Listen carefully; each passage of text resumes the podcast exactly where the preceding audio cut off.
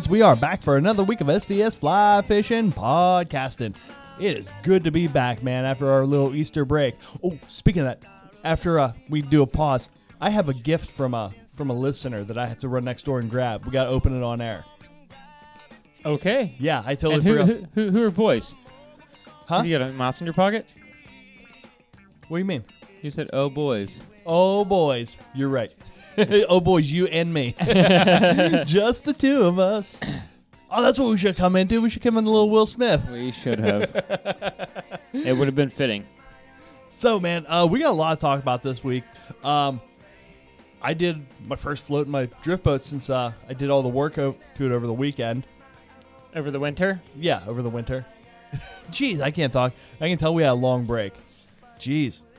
But uh, hey, tonight's show being brought to you by Predator Fly Gear. Check them out at predatorflygear.com. Simms Fishing. All your outdoor gear. SimmsFishing.com. Hey, Mark dropped some news today or this week on uh, Instagram and the Facebooks and the Twitter spheres and in real life. He's going to be starting to do a little bit of guiding around. So uh, check out Urban Fly Company for all your flies and fish needs. Who else do we got? Uh, Yeti, built for the wild. Hey, uh, we're dropping one and picking another one up. Cool. Down to earth financial, man. If uh, if anyone's looking to add to their portfolio, our buddy Michael, check him out. Queen City Guiding. Ryan Evans, our buddy. A couple weeks from now, going to be a hitched man. Been doing some great work on his house. Yeah, he has. I'm sure he'll still be shipping stuff out at queencityguiding.com. There we go. I think we got them all, man. Cool. Cool, cool. Sounds good. So, um, hey, I think I we should take a break. I know we started a little bit early. Um, let let's cut this off when the song's over. I'm gonna run next door and grab a grab that package from uh from the listener, and uh, we'll come right back. Sound good? Sounds good, man. Let's do it.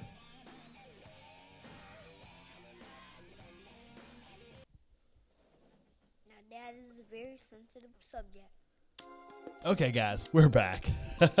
so we got an Easter basket from Fucking wood. from from good friend of the show, Pat Lombardo. Thanks, buddy. Um, I got an Easter egg. Jace got an Easter egg. Jace isn't here tonight. He's not opening it tonight. We will do it next week. Jay got an Easter egg with a fly attached to it. I don't know if that's on purpose or not. Oh, that, that was My wife got an Easter egg.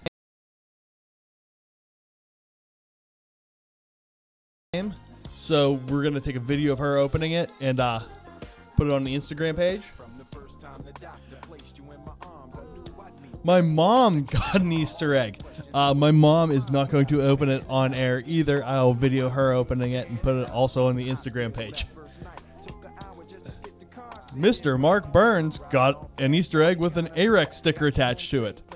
So we will he will open that next week when he returns. And then there's a big package right here, fully duct taped shut. Um, there's also a shitload of Easter grass.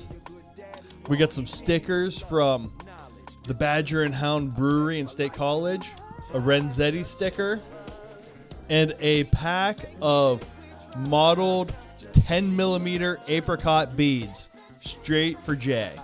oh awesome. So, um, I will go first, and I'm going to open my egg. Oh, look at that! I got a Murdich minnow, a Murdich minnow, and the one and only chartreuse mop fly. Ooh, that's that's a winner, dude. Those, Oh, uh, if if if there's fish that don't want to eat these, I don't want to catch those fish. uh oh, I got a bunch of Easter grass. I got a bag full of Easter grass. My guy knows me better than anybody. I'll have to bring this next time we go on a float together, buddy. I wonder what that would smell like. oh, hold on. Booyah. so, what do you think? Do you want to open this uh this big duct tape package, Jay? Bob, I want to go take a gentleman's break. sure, let's do it. There you go, man. Open up. All right, I'll open it up. It, that thing's loaded with stickers too. It's got the Gunner Bramer stickers. It's got the Badger and the Hound. Um, it says "Open with care." As Jay is opening it as carefully as he can, there's a big Muskie Fool sticker on it. So, hey, speaking of Muskie Fools, if you are looking for some uh, some Urban Fly Company flies, check out Muskie Fool. He is fully stocked, I think. He should be fully stocked by now. So Jay, how's that going over there? Uh, slow. Are we struggling? We riding the struggle Slow, bus? slow going. I'll, I'm getting there. Yeah, it's fine, man. I can only filibuster so much watching someone Tell somebody about your uh, something. someone about my something. So uh, we played kickball yesterday for the first time in like 25 years. I played kickball, Yeah, fucking and pair of scissors. I don't have scissors over here. I've been looking. Um, maybe behind me. But uh, yeah, we played kickball for the first time in like 25 years, and my cousin's wife bought a kickball from the dollar store. It was super light, and every time you would throw it, it would come back in your face because it was so light and windy out yesterday. we all ended up sucking wind like crazy. So Jay, it's your time to, to filibuster a little bit. I'll go grab you a pair of scissors. A filibuster. That means talk with no end in sight. Oh yeah, it looked like uh, Chad got his kid to go uh, swimming in the pond yesterday, jumping off the dock and hanging out on a giant swan. Um, you know that's th- that's a good way to get that kid sick. Stop stop looking at me, Swan. Hey, you know what? After the uh, the float yesterday that we did, we uh the kids when I was running shuttle, the kids were swimming in the river. 57 degrees. They had a blast. That was the most fun part of their day. Did you tell them what was in the river? they don't care about PCBs. I'm not talking about the muskie. They don't care about PCBs. Um, Okay, I'm getting somewhere. they they did find a water snake and they were trying to throw rocks at it. Luckily, they missed.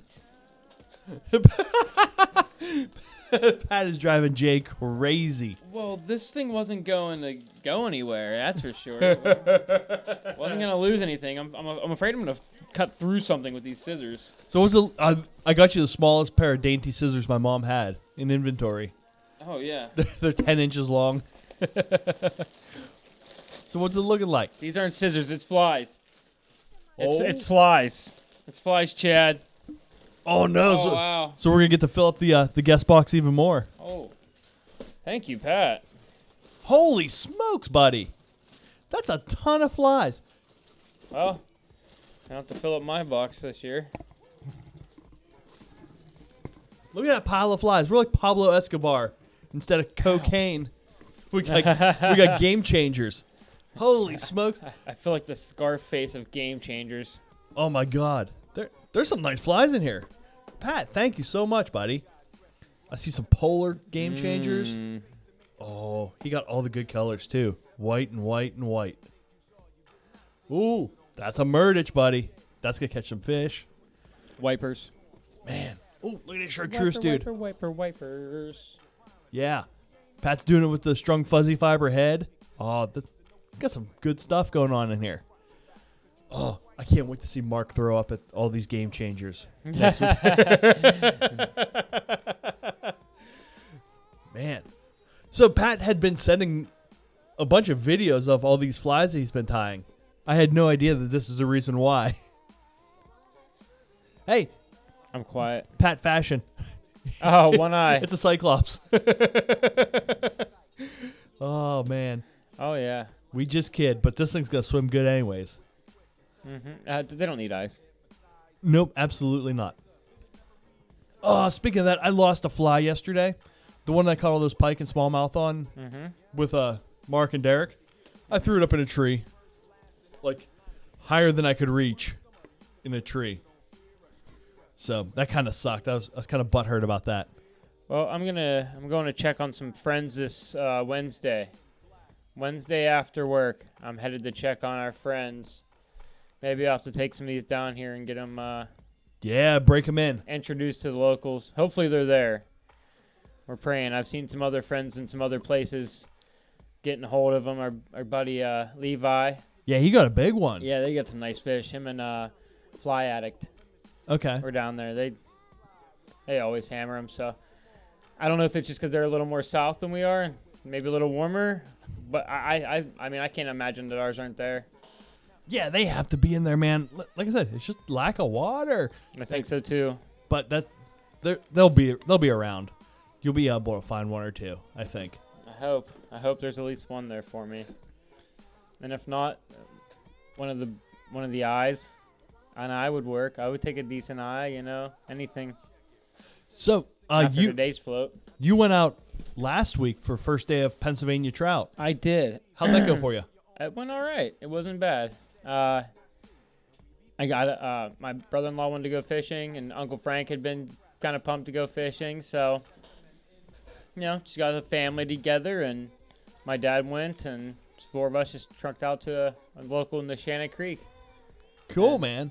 place we all we go pretty often. And uh, the only problem, like I, uh, with this year seems like even with uh, the youth day, just the fish aren't spread out. There's been no water, like you were just saying. So the fish are all right where they were stocked, and you know you can't walk downstream a ways and and you know pick fish here, here, a few fish there, a few fish here, pocket, pocket, you know, and They haven't had the water to spread out. yeah, they haven't got pushed around. They're right where they, you know, right where they were, sitting right next to their friend, like they were in the tank when they were back at the hatchery. You know, hey, hey, hey, hey, Carl, you're still over there. Haven't got washed down yet, or eaten by a pike, or, you know, some kind of bird. But uh, hey, Just so you know, Carl was the name I was thinking of when I was gonna jump in with you. it's always Carl. Uh, but uh, yeah, that was the only problem. But um, we got, and the first hole was pretty much taken up with you know the local guys. You know, they get on their stools and show up early, and cool.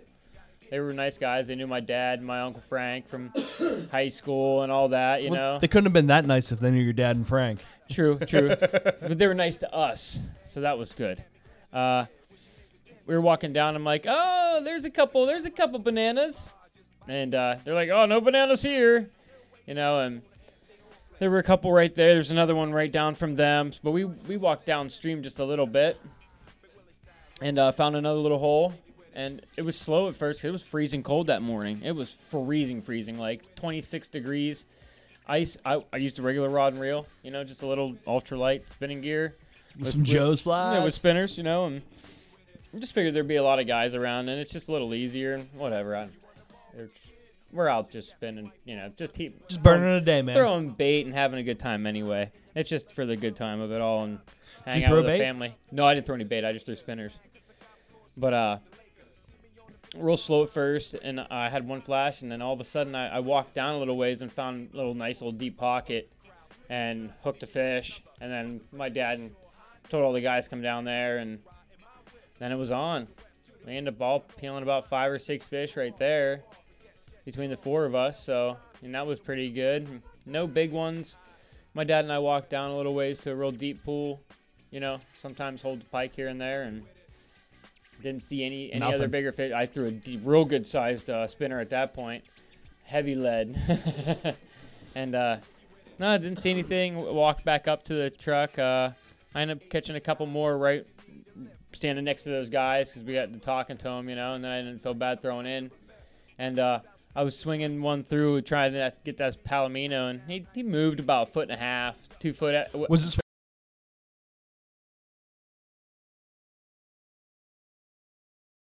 guy, he hooks a palomino. He hooks one of the other big ones that's sitting there, and I'm like, oh yeah, you know, up netting it for him. did you kick it off his line? No, I netted it for him. Took it up to him and got a picture, and Al beat it back in from his seat, and uh, you know, banana swam away. So it was cool. It was that was fun, you know. And uh, we were gonna go up to a little further away. Uh, Jay started the day out there. I I, I talked to him, and uh, he, not not too nothing happening, too much happening. Fish here or there. He said he lost a palomino. A lot of palominos around this year. It seemed like. No brown trout. I caught one brown trout that morning. That was it. The rest were all rainbows that everybody caught. Really? Yep. One small brown. We didn't catch any browns on Youth Mentor Day either. Mm-mm. No. A lot of fish caught that day. Yeah, they didn't. St- I don't think they stocked any browns there this year. I didn't. I think that's. They didn't say it on the the list on the report Okay. I looked it up. The stocking schedule. But uh, yeah, we had fun there, and then we went up uh, to another spot on the same creek. Uh, next town up, and uh, Jace on his way back through, he loves that spot, so he ended up going there anyway. And he calls me, and I'm down in the creek, and he's like, "You in my you in my spot." As a matter of fact, I am. As a matter of fact, and then he's like, "Well, I'll be down." so he came down, went down there, and um, we all st- stood around, kind of around each other, and uh, right under, right next to the bridge, because that's the only place where all the fish were at. And uh, man, Palomino was out there, you know, a couple of them, and they're all swimming around, all pissed off. Guys clunking. Th- This one kid across the stream, he's just throwing spinners. It's like, if you're gonna throw a spinner at it, throw it up ahead of it, and try to meet it with the spinner as it's kind of swimming or or where it's staying at. Don't just throw the fucking spinner and clobber the thing over the head. Like if you plop a rock on this thing's head, it's gonna move and not want to hit. So, but he didn't understand that fact. So Did you go out and go over and tell him, say, "Hey, asshole, quit doing this"? no, no, I just I just laughed and kept casting at the one I was casting at. So I got um I got one to move probably well, I don't know ten feet, at least ten feet to the side out of its out of its zone. I so I swore he was coming. He was gonna hit it. Oh, he was he was after it. He was after it. I He was all fired I, up. I s- swung this Joe fly probably fifty fucking times.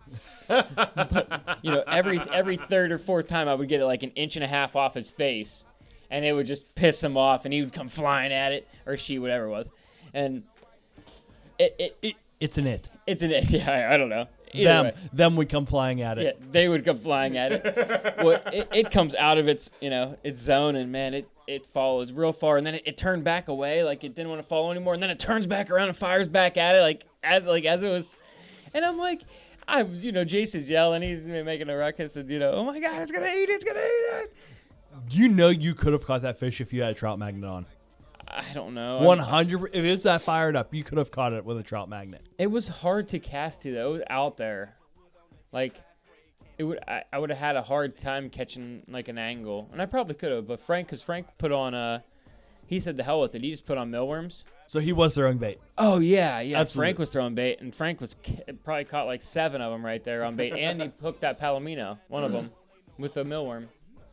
So, I said it was it was fun. We had fun, all hanging out.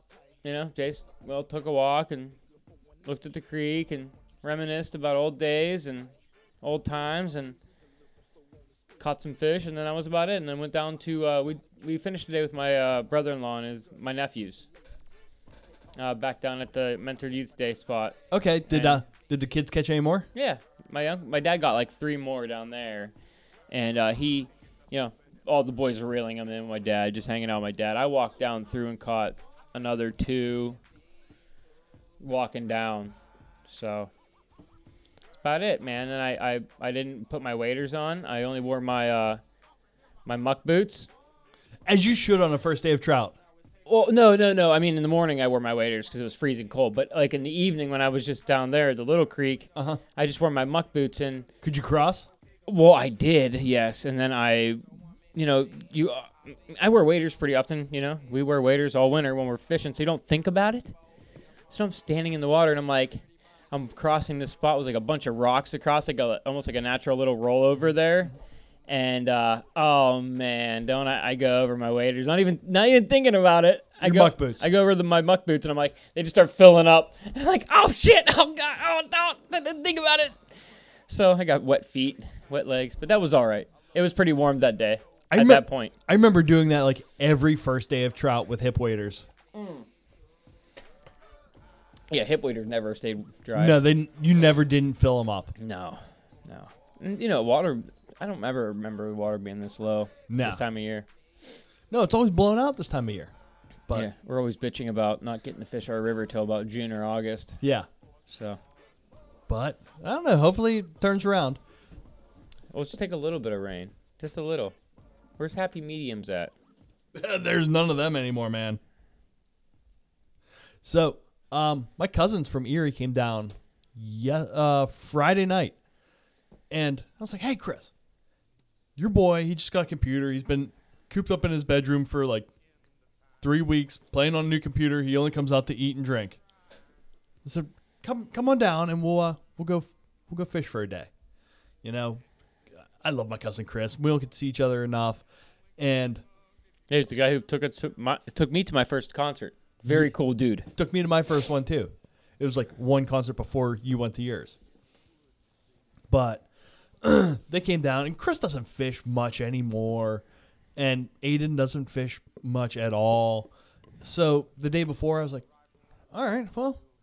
I stopped at Walmart because I needed to get some new life jackets. I was like, "Well, while I'm here, I grabbed a couple of Rapalas, grabbed a couple of the uh, the Walmart brand Rapala looking things, and I grabbed two spinner baits. I was like, spinner baits. So we fished Rapalas till probably 11 o'clock in the morning without a sighting of a fish. Nothing. Not a nibble, not a bump, not a. Uh, we, we had a bunch of snags, and that was it. And then uh, 11 o'clock. What kind of what kind of Paulos? What were they? Uh, they were like six inch. Um, I think they were number 12s. Hmm. Uh, suspending. Nice. in like a all or a clown color. Mm. They had the chartreuse back with the the red Mhm, face and the and the shiny silver belly. Um, we put these spinner baits on. I bought two different spinner baits from Walmart. One was a Booyah and one was a Strike King. The Booyah, the blade spun so good on it, didn't touch a fish. The Strike King, the blades like they would hang up every once in a while and not spin. Caught three fish, four fish. Hmm. I, so I know in future, I Aiden was fishing the booyah, so I, that's probably why he's having issues casting. But that's probably why that lure didn't catch any fish. But I know going forward, I'm gonna be buying booyahs instead of strike kings. You know, you moving forward. Moving forward, because uh, like I said, it, it fished a lot better than the the strike king did, but the strike king caught more fish. Hmm. Um, yeah, put that spinnerbait on. Found a pile of rocks. I said, "Hey, Chris, cast that spinnerbait right at the rocks." He's like, "Oh, there's one." It was probably a 14 inch fish, fat. Its mouth and gullet were full of crayfish, Oh, really? crayfish parts. Hmm. So I was like, "Oh, Chris, I think we might have messed up, bud." He's like, "Why? What? Well, you just caught a fish." I was like, "Yeah, I know. Did you see what was in its mouth? Crayfish." I said, "We would have had tube tube jigs. We would have caught thirty of them by now, I bet, Hmm. instead of one." And then he caught two more dinks, which was pretty cool. We Bent the rod. They they weren't like all at the same spot either, so they were spaced out. And then he's like, "I want to try rowing the boat." I said, "Okay." So I I go up front and I start casting a little bit, and there was a loop in the the line in the spinning reel. So I cast the spinnerbait out. I pulled the line out, and the spinnerbait fell to the bottom. I finally got the, the knot figured out, reeled up. Boom! There's a fish. It was it ate it off the bottom. Hmm. So I think a jig and pig or a tube jig, Yeah. something like something like that would have been a better option than something more uh, aggressive like we were throwing. Like I said, I that fly that I caught this pike and smallmouth with, I threw it like 20 feet up in a tree. Oh, so pissed. Did you throw flies at all, or was it all gear? I, I threw flies. I threw that fly until I broke it off, and I took no more flies with me. I only had one fly rod and one fly. So, but like I said, it wasn't about me that day. It was about them, and I like taking people fly fishing. But if they don't fly fish and they want to get outside and have fun for a day, I'm not above throwing spinning gear for for smallmouth. You know, Oh no, No, I'll throw absolutely spinning not. gear for anything. It doesn't matter to me. so the hell's the difference? It's it's just having a good time. exactly. Especially if the people if the people don't do it. I mean, what's the point? Yeah, it- And beating, you know, I mean, if they want to learn and if that's what their like objective is for the day, that's then it. yes, that's different. But if they just want to go fishing and hey, just let's have fun. I'm I'm 100% with you. Have you noticed how many of these flies that Pat sent us have had mono loops in in the eyes of the flies already? Yeah. They're time test or river tested, river approved. Hopefully they weren't the ones that didn't swim right. How else do you get rid of them? You send, you send them to your buddies on air. so we do have a guest tonight. Yeah. Our good buddy uh, Dan Frasier's coming on, and he's going to talk. About, he got a couple trips planned this year, um, going to a couple different locations, fishing for different types of fish, and we're gonna, you know, just rap a little bit about. What? He doesn't only carp fish? I know, I thought he shunned all trout and uh, game fish as well. I thought he just liked them big, ugly fish with stupid sucker faces. Oh, speaking of those big stupid fish with ugly sucker faces, I have the pond across the street from my house. Mm-hmm. Twice this week, I made a cast at a carp.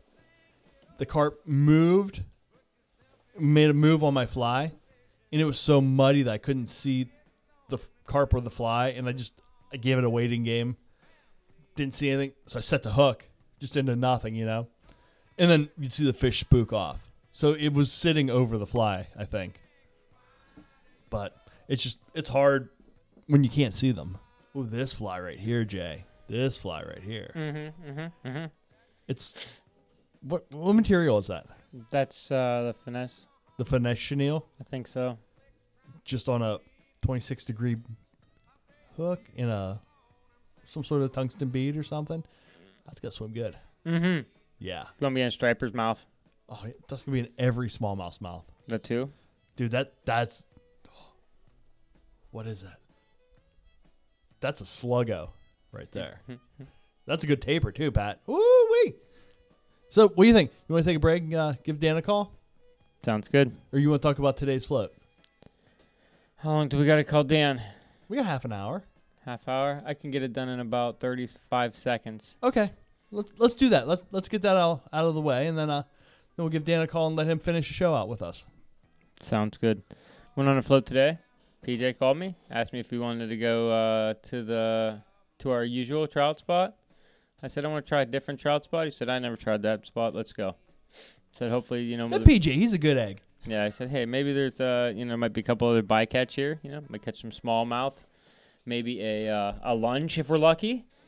So we took the 11 weight. We took all kinds of different rods, sevens and fives, and this is and all these and all kinds of different shit, all kinds of different f- setups and floating lines with long leaders for weighted flies and sinking lines for swim flies and this and this and that and um, actually uh, if we could if we could get some of these off of here i could show you the only fly that caught a fish and uh, it was tied by one of the out of the guest box Was it? yes Oh, cool. I fucking promise you. I stole it uh, a couple weeks ago.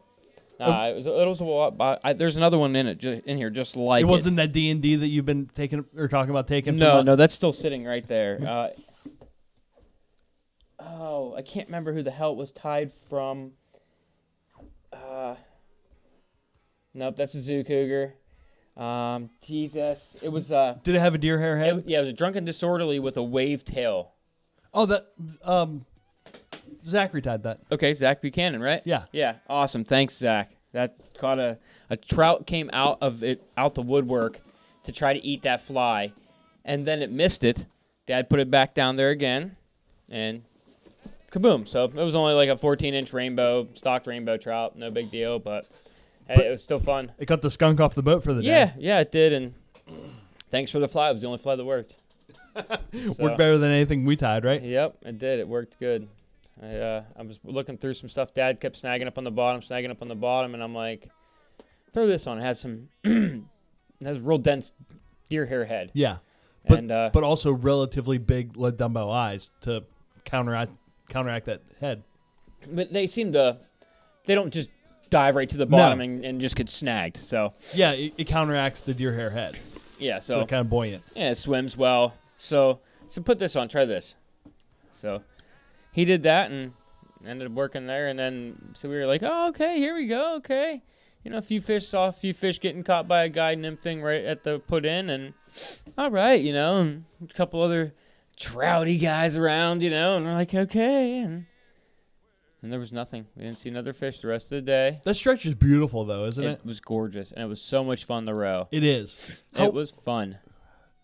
okay. It, I'm sure it was lower than when I did it, Oh yeah, and it was relatively uh technical when I did it.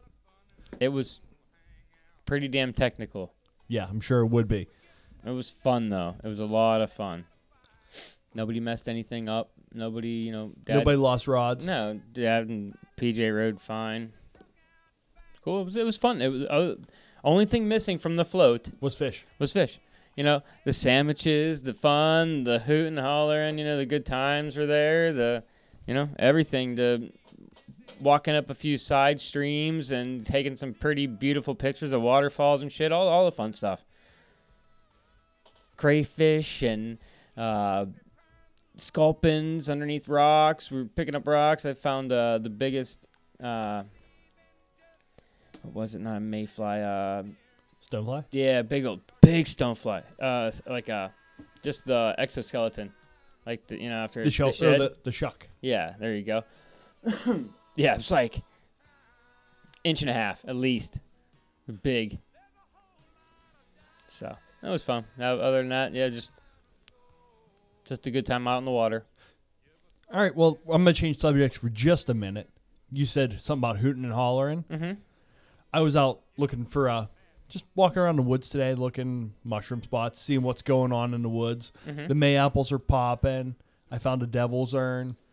Um, and then my neighbor started shooting a shotgun. It must be something in for turkey season. Just seeing how it groups, you know. And every time he would shoot that shotgun, a turkey back where I was, I was back in the woods, would gobble. He was getting the shot gobble, and where he was, he couldn't hear it. So he'd go, boom, and I could hear the turkey getting closer to me. So I kind of just sat there and I was like, yeah, I don't have all day. Not to this. I took off, but it was cool. I heard that thing gobble probably four times. I uh, I'm I saw one this morning as What? we were putting in right on that road. Or Mhm. oh no, we were actually dropping at the takeoff. We were dropping a truck off at the takeoff first thing this morning. Right across the street, there's one. I mean, literally, like he was thirty feet from us, and I'm like doing my worst, you know, doing my worst call ever, you know, like I do. That's I, I tried calling. I'm like, "Erp, erp, erp." I was like, he's gonna think that's a retarded hen. yeah. So yeah, that's what this one looked. Turned, looked at me, and was like, "I'm out of here." Bye, Felicia. See you, dudes. But uh, yeah, I saw one working this past week again, uh, out in back of uh one of our buddies from high school. His dad, uh, old Joe. Oh, okay, yeah, yeah. So we were out there and saw one cross his backyard. Uh, yeah, I've been talking to him. He just took up fly fishing too. I told him if he ever Oh, wants to he? jump on the raft and float down the river with me, it's more than welcome. So. I saw he's on that, that Facebook page I'm on, MBJW Fishing. Oh, is he? Yeah. Good buddy of ours. I so I don't know if I talked about it on here. Pretty much going to take up, uh, you know, trying to learn to shoot a bow here. Yeah, Bruce said you've been saying you're the best archer in the face of the planet Oh, I'm gonna be. that has ever been on the face Oh, of the planet. I, yeah. I, Rodney White can suck a dick. oh yeah, dude. Oh, so I went to my I went to my brother-in-law's last week. This is a good story. This is probably stupid. I even picked up a fucking bow at this point. You know, I'm fucking staggering.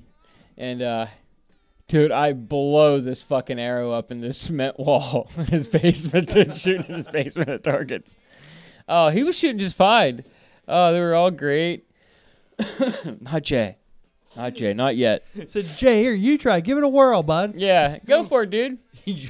You Where the fuck do I knock this thing at? You vaporize an arrow into a block wall. it just fucking so smashed. Oh, he ended up cutting it down and gave it to his son because he bought his son like a little, you know, kid's bow and arrow.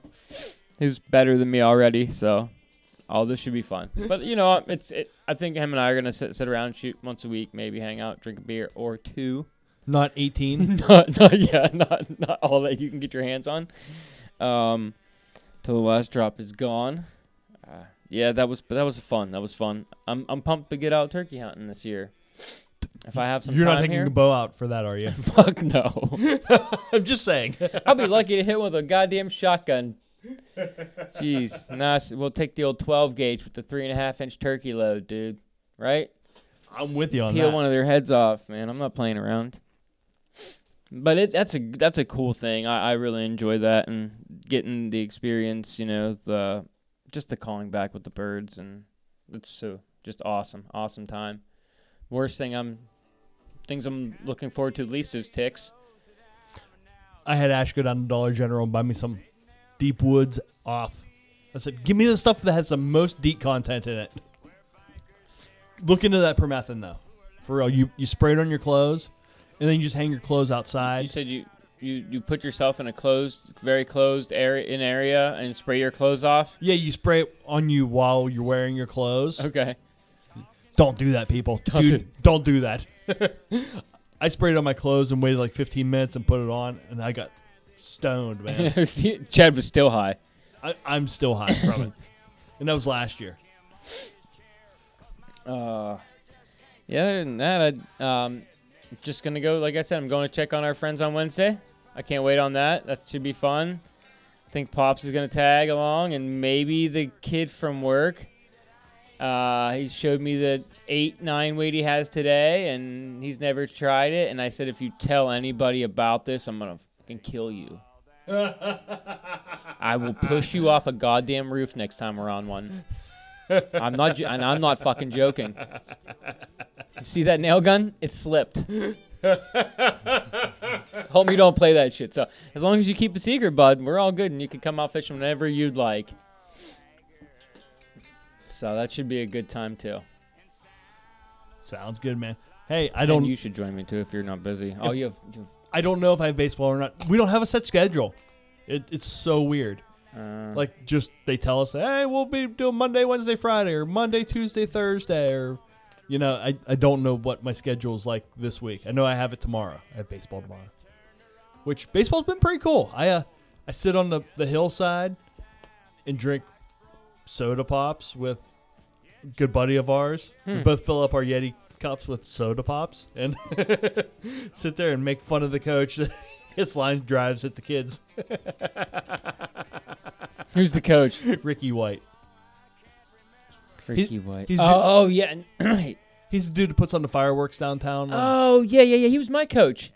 He was my uh, coach with the Tigers. It was him and Doug Fetty. Probably. Yeah. Yeah. Oh, absolutely was. Yep. Oh yeah. So He's a great baseball coach. Great He- guy.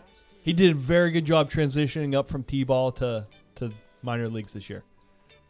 Yeah, So. That's Rye. Rye actually, she, we, you know, she tried the soccer. She really wasn't a soccer Yeah, she player. didn't dig that. no, um, softball. She's really taking to it. I guess She, likes it. Yeah, and like everybody said, she's doing really well. She's excelling quickly, quicker than most. Because I think she's a little like some of the girls are a little bit younger even yet. They're probably like, started last year. It would have been her, you know, the COVID year, basically for us. So seems to be getting into it really quick, and she's not afraid of the ball anymore. Blah blah. blah. She's they had her at shortstop the last time I was there, so or in the short area. So Yeah, good deal, man. yeah, so she seems to like it a lot more than. Uh, she, th- there's too much running in soccer. I said you'll love softball then. Yeah. You stand there, kick the dirt around, and wait for the ball to not hit you in the face.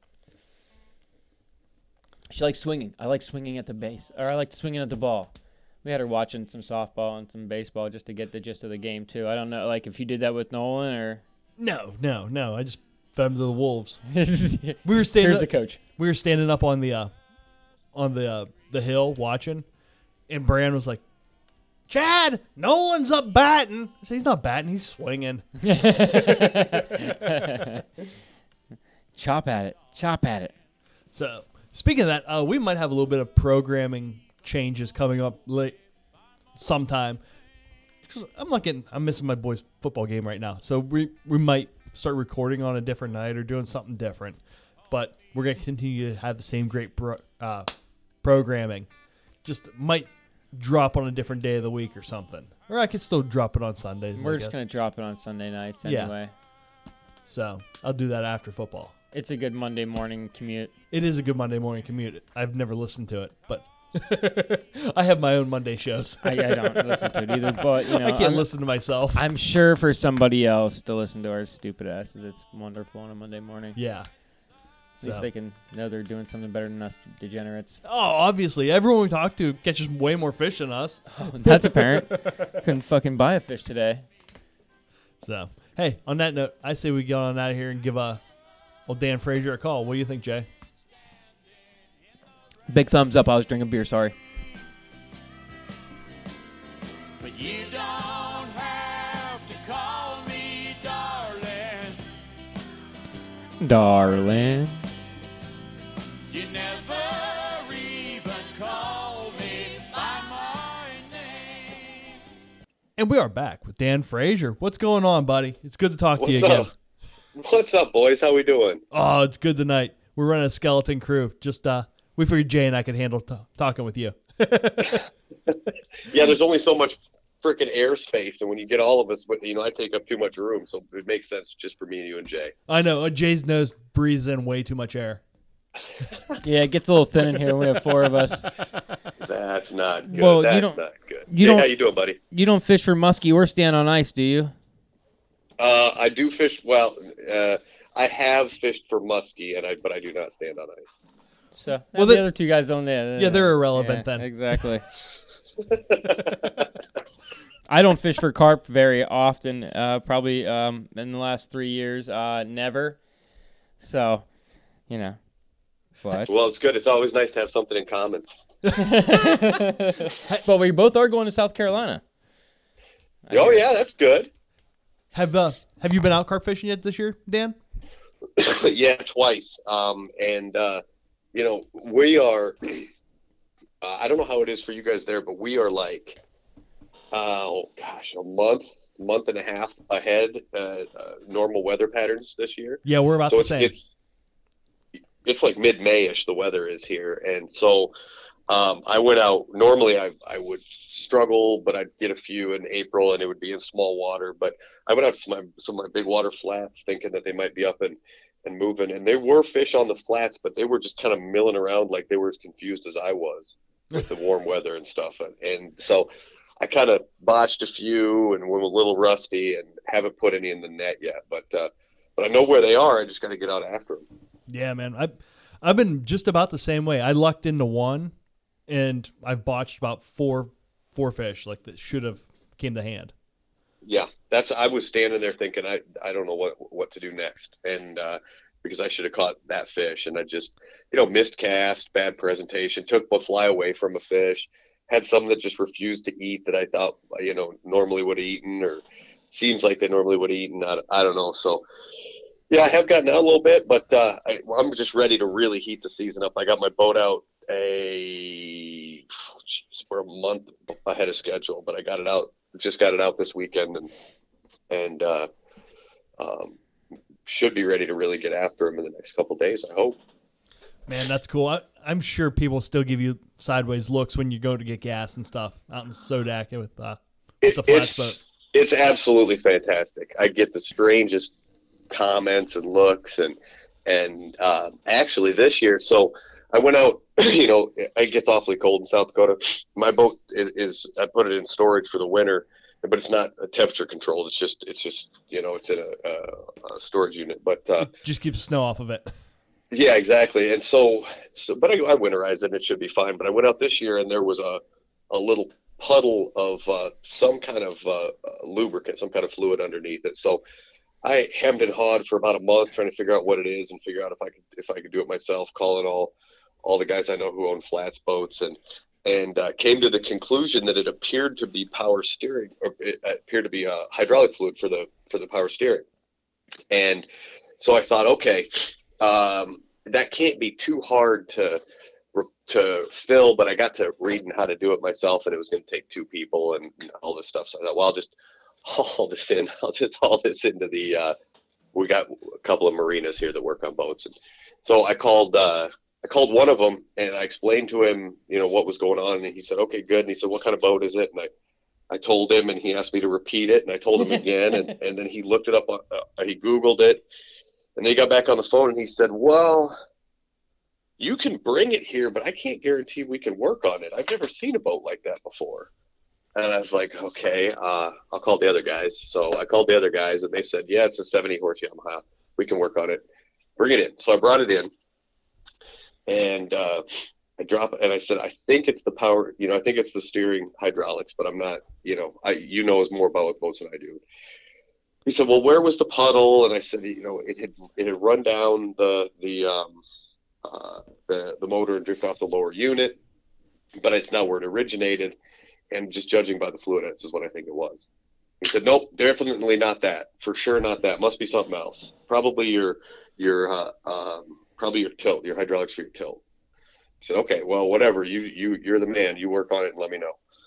Two weeks later, I get a call and they say your boat's done. And I, I said, well, okay, what was wrong with it? And he said, well, we, uh, you know, we checked the tilt and it wasn't that. And so I checked the lower unit and did pressure test and all that and the gear loop and everything, and it wasn't that either. So, so come pick it up. I said, well, So it was nothing. so all you told me was a couple things it wasn't. Did, what, did you ever figure out what it was? Nope, don't know what it was. I said, well, did you check the hydraulics from the from the steering? And he said, no. And I said, that what? Should I mean, there's it's got to be something. And he said, no, steer. We didn't check that. And I said, well, can you check it and see if it's that? And he said, no, it's not that. It can't be that. It wouldn't have dripped there. I said, okay, but it's something, and it did drip out. And he was like, yeah, no, we couldn't find it. I said, oh, are you telling me you're done? And he's like, yep. okay. All right. So I went and picked it up and drove it home. And I'm gonna have to figure out how to put uh, uh, uh, hydraulic fluid in myself, I guess, because uh, he was done. He was he had done what he was gonna do. He didn't couldn't identify the problem. Chose not to check what I thought it was, and uh, and told me to come get it. Charged me 269 bucks. I was gonna say you obviously didn't pay him if he didn't fix anything, correct? Well, he did do a couple of things that I did need fixed. I needed a switch replaced and stuff, Okay. so he did a couple. Did that, so I paid him for that piece. I got a new one. Yeah, so so it it it was not a complete waste of time, but it's just kind of a mild waste of time. But I kind of thought, okay, I understand not checking what I thought it was as your first thing, but once you've checked everything else, wouldn't you? I don't understand. Uh, It's pride. At this point, it's pride. Yeah, You know. yeah, yeah. So That's- if you if you guys see a boat in South Dakota just driving in a circle because the guy can't turn the steering wheel, that'd be that's probably mine. Go help Just Dan come, out. Come save me. yeah, so that's where the boat story is. But I'm gonna put it in. I think maybe uh, probably tomorrow, and and uh, and give it a little test run and just make sure that everything's functional. And then um, I got some buddies who will come help me get some fluid put in there. And then we'll be rocking and rolling because it's warm, man, and it's you know 60 degrees and sunny. It's it's unbelievably warm for this time of year right now. We used to get a blizzard in April. Yeah, I know. I remember talking to you before, and it was snowing what in May. It seemed, it seemed like. Yeah, yeah, it's very frequent. I mean, my birthday is May fifth, and uh, and as a kid, I used to get snow on my birthday.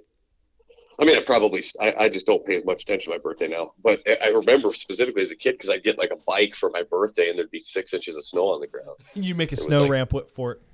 yeah, right. Thanks God. Now I have to just sit here, stare at my new bike, and wait for the snow to melt. Sit on it in the mud room. And try to try to do stationary bunny hops. yeah, yeah. So yeah, so we're up at, we're up ahead of schedule, but um, so I, you know, ready to get out. It's been it's been uh, uh, with, with with it being this warm and sunny. Even though the water hadn't warmed up yet, because we still were getting ice off, it uh, I felt like I was wasting time not not being out there. So I'm I'm ready to go. Yeah, man. So speaking of being ready to go, you got a couple of trips planned for this year, and uh, we kind of talked a little bit off air about seeing how you're preparing because these different trips that you're going on are nothing alike one another. Yeah, yeah. They're. I, I'm gonna. I've got.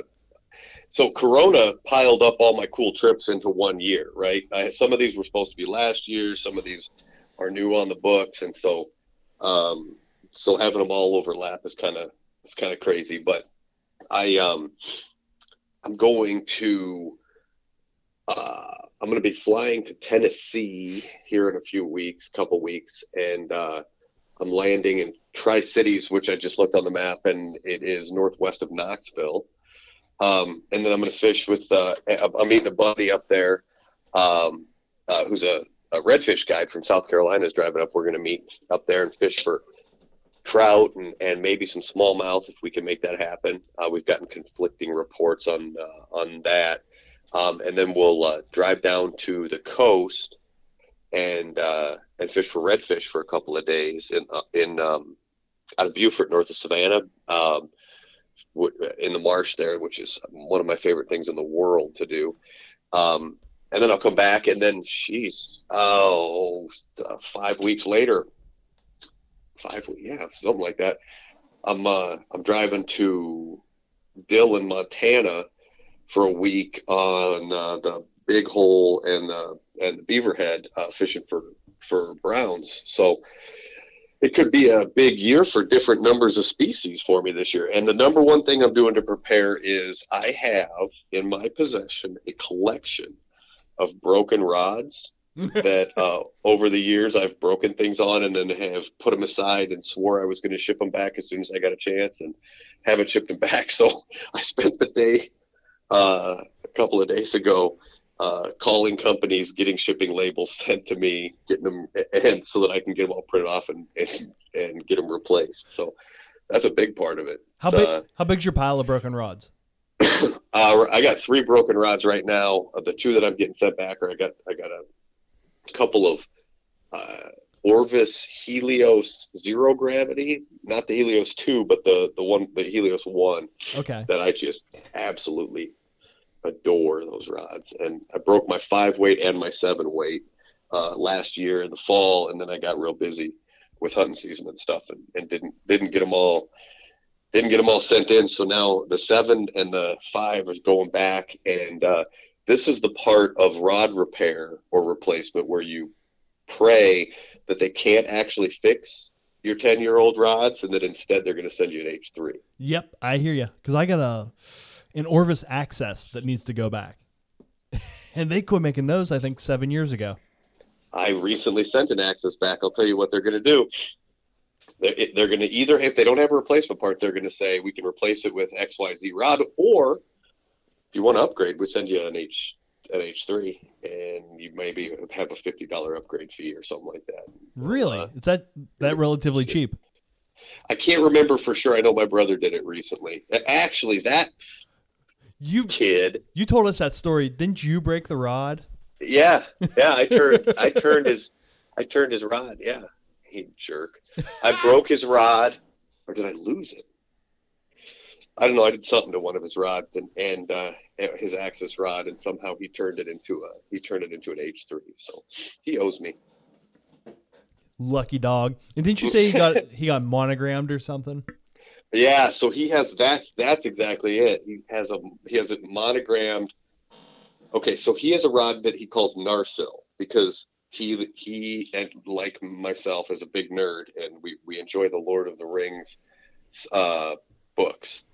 And Narsil was the um, the uh, uh, the sword that was broken and reforged by the elves. Oh my god, I can't believe I'm saying this on people can hear me. I Um, know what you're talking about, man. I know what uh, you're talking about. so my brother's rod was broken and uh, and and repaired by Orvis, so he named it Narsil, and then they they they monogrammed it for him.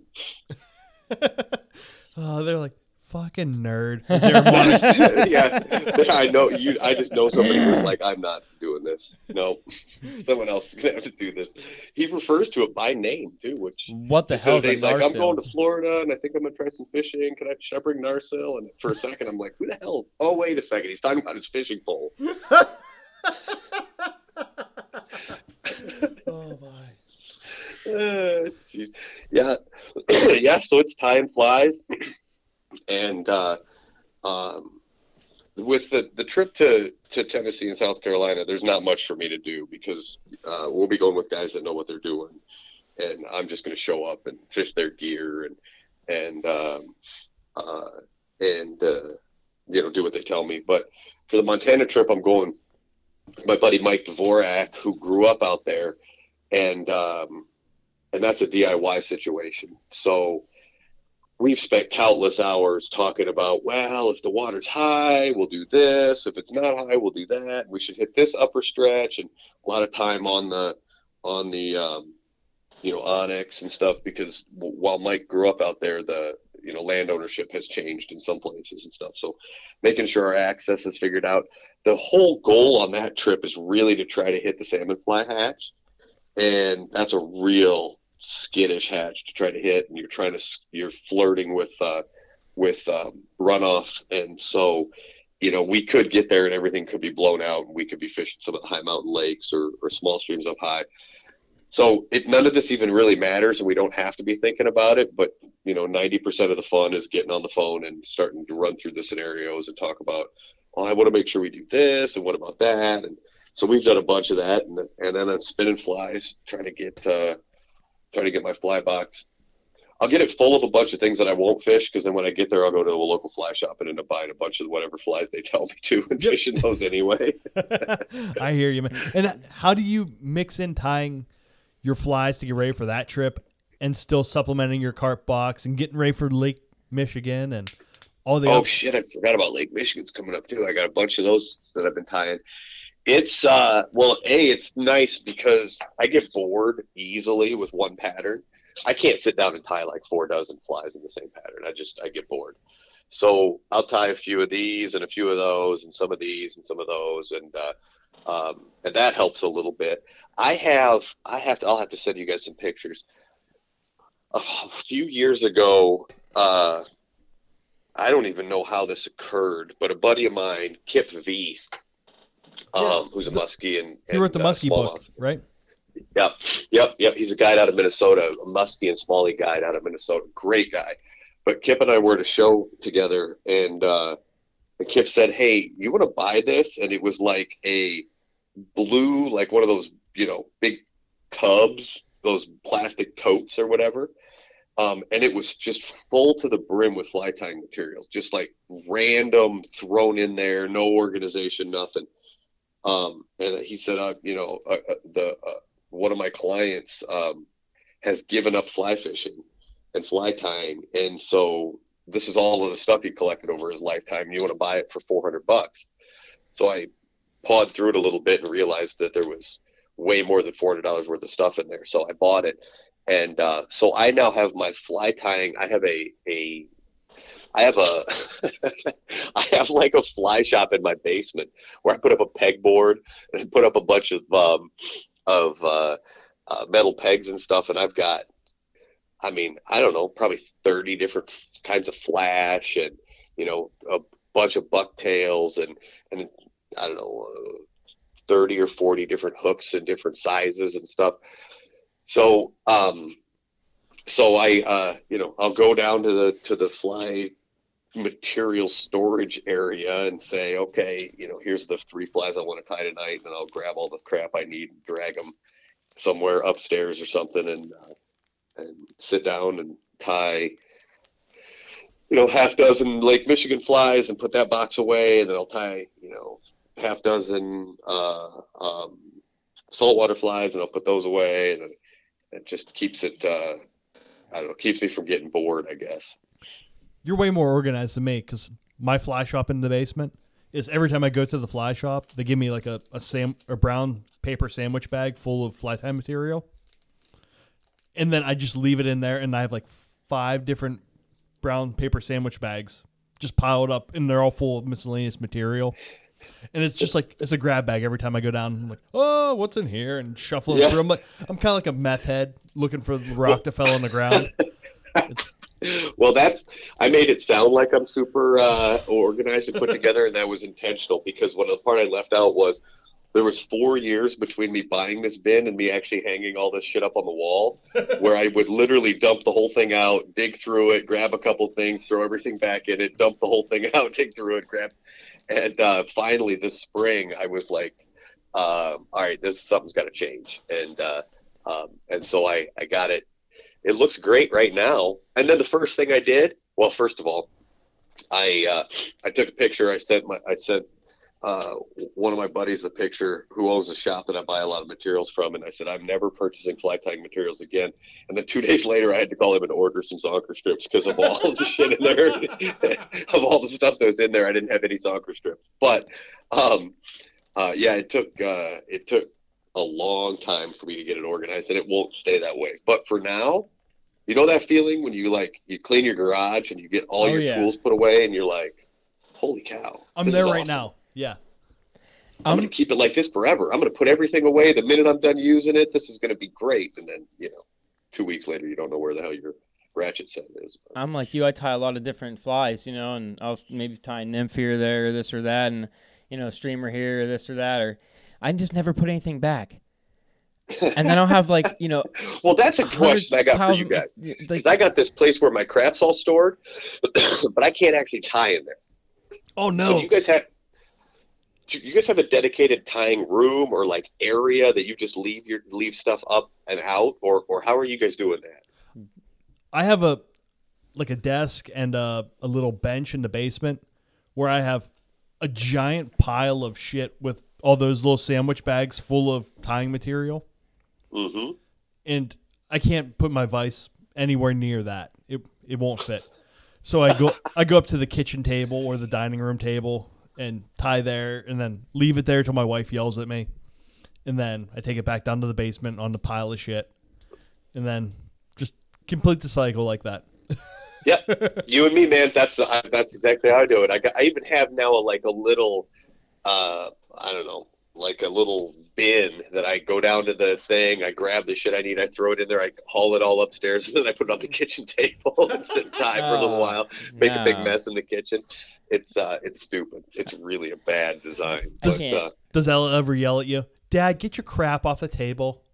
Well, yeah, she does, and uh, and then Leo, I got to be careful because my my, Oh, my yeah. one year old lab Leo is exceedingly interested in the smell of uh, of feathers and fur, and uh, you know, so I he'll he'll he'll be cool and lay at my feet, and I feel like you know I've got the world the the world by the tail with my black lab sleeping at my feet while I tie flies in the in the kitchen. Um, but then if I get up and, and go and grab a cup of coffee or something, I'll come back in there and he'll have both paws on the table and a mouthful of uh, of uh, you know zonker strips, and I'll have to go take them all out and lay Yeah. them back down. So I have to be real careful about getting everything put away that uh, that could require you know I don't know hook removal or or stuff like that. It- Um, If it makes you feel any better, I have a 13 year old coonhound that still does the same thing.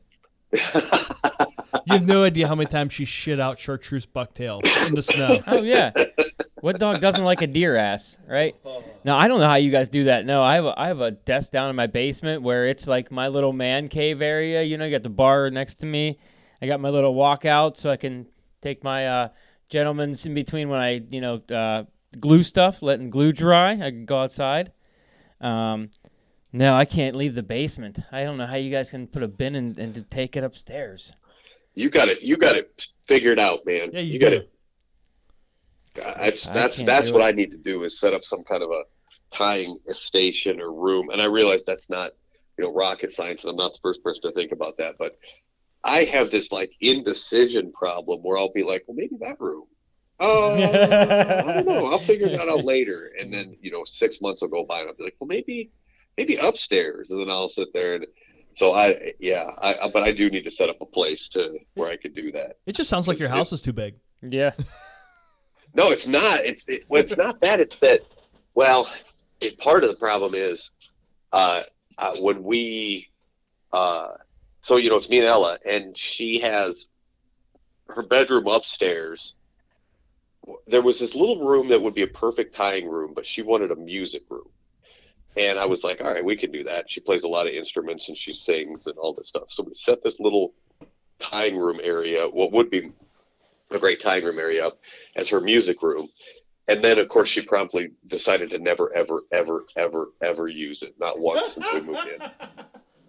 Right. And so, so uh, what I need to do is tell her we're retiring the music room and haul all that shit out of there and, and set up in that room. Because when I bought the house, I looked at that little, it's like a non legal bedroom in the basement. It's perfect. Oh, with no windows to yeah. escape from. That's exactly right. Yep. yeah, and it's like I don't know, like six by nine or something. I, it's the weirdest little space. Um, but it'd be perfect little tying area, and uh, and I just uh, I gotta haul her stuff out and tell her her music career's over. So, sorry, babe, you don't have the chops. That's right. That's right. That's right. Dad's got Yeah, carp flies. tied. It'd be nice to have that set up right, but uh, uh, I don't know. You know, one thing at a time.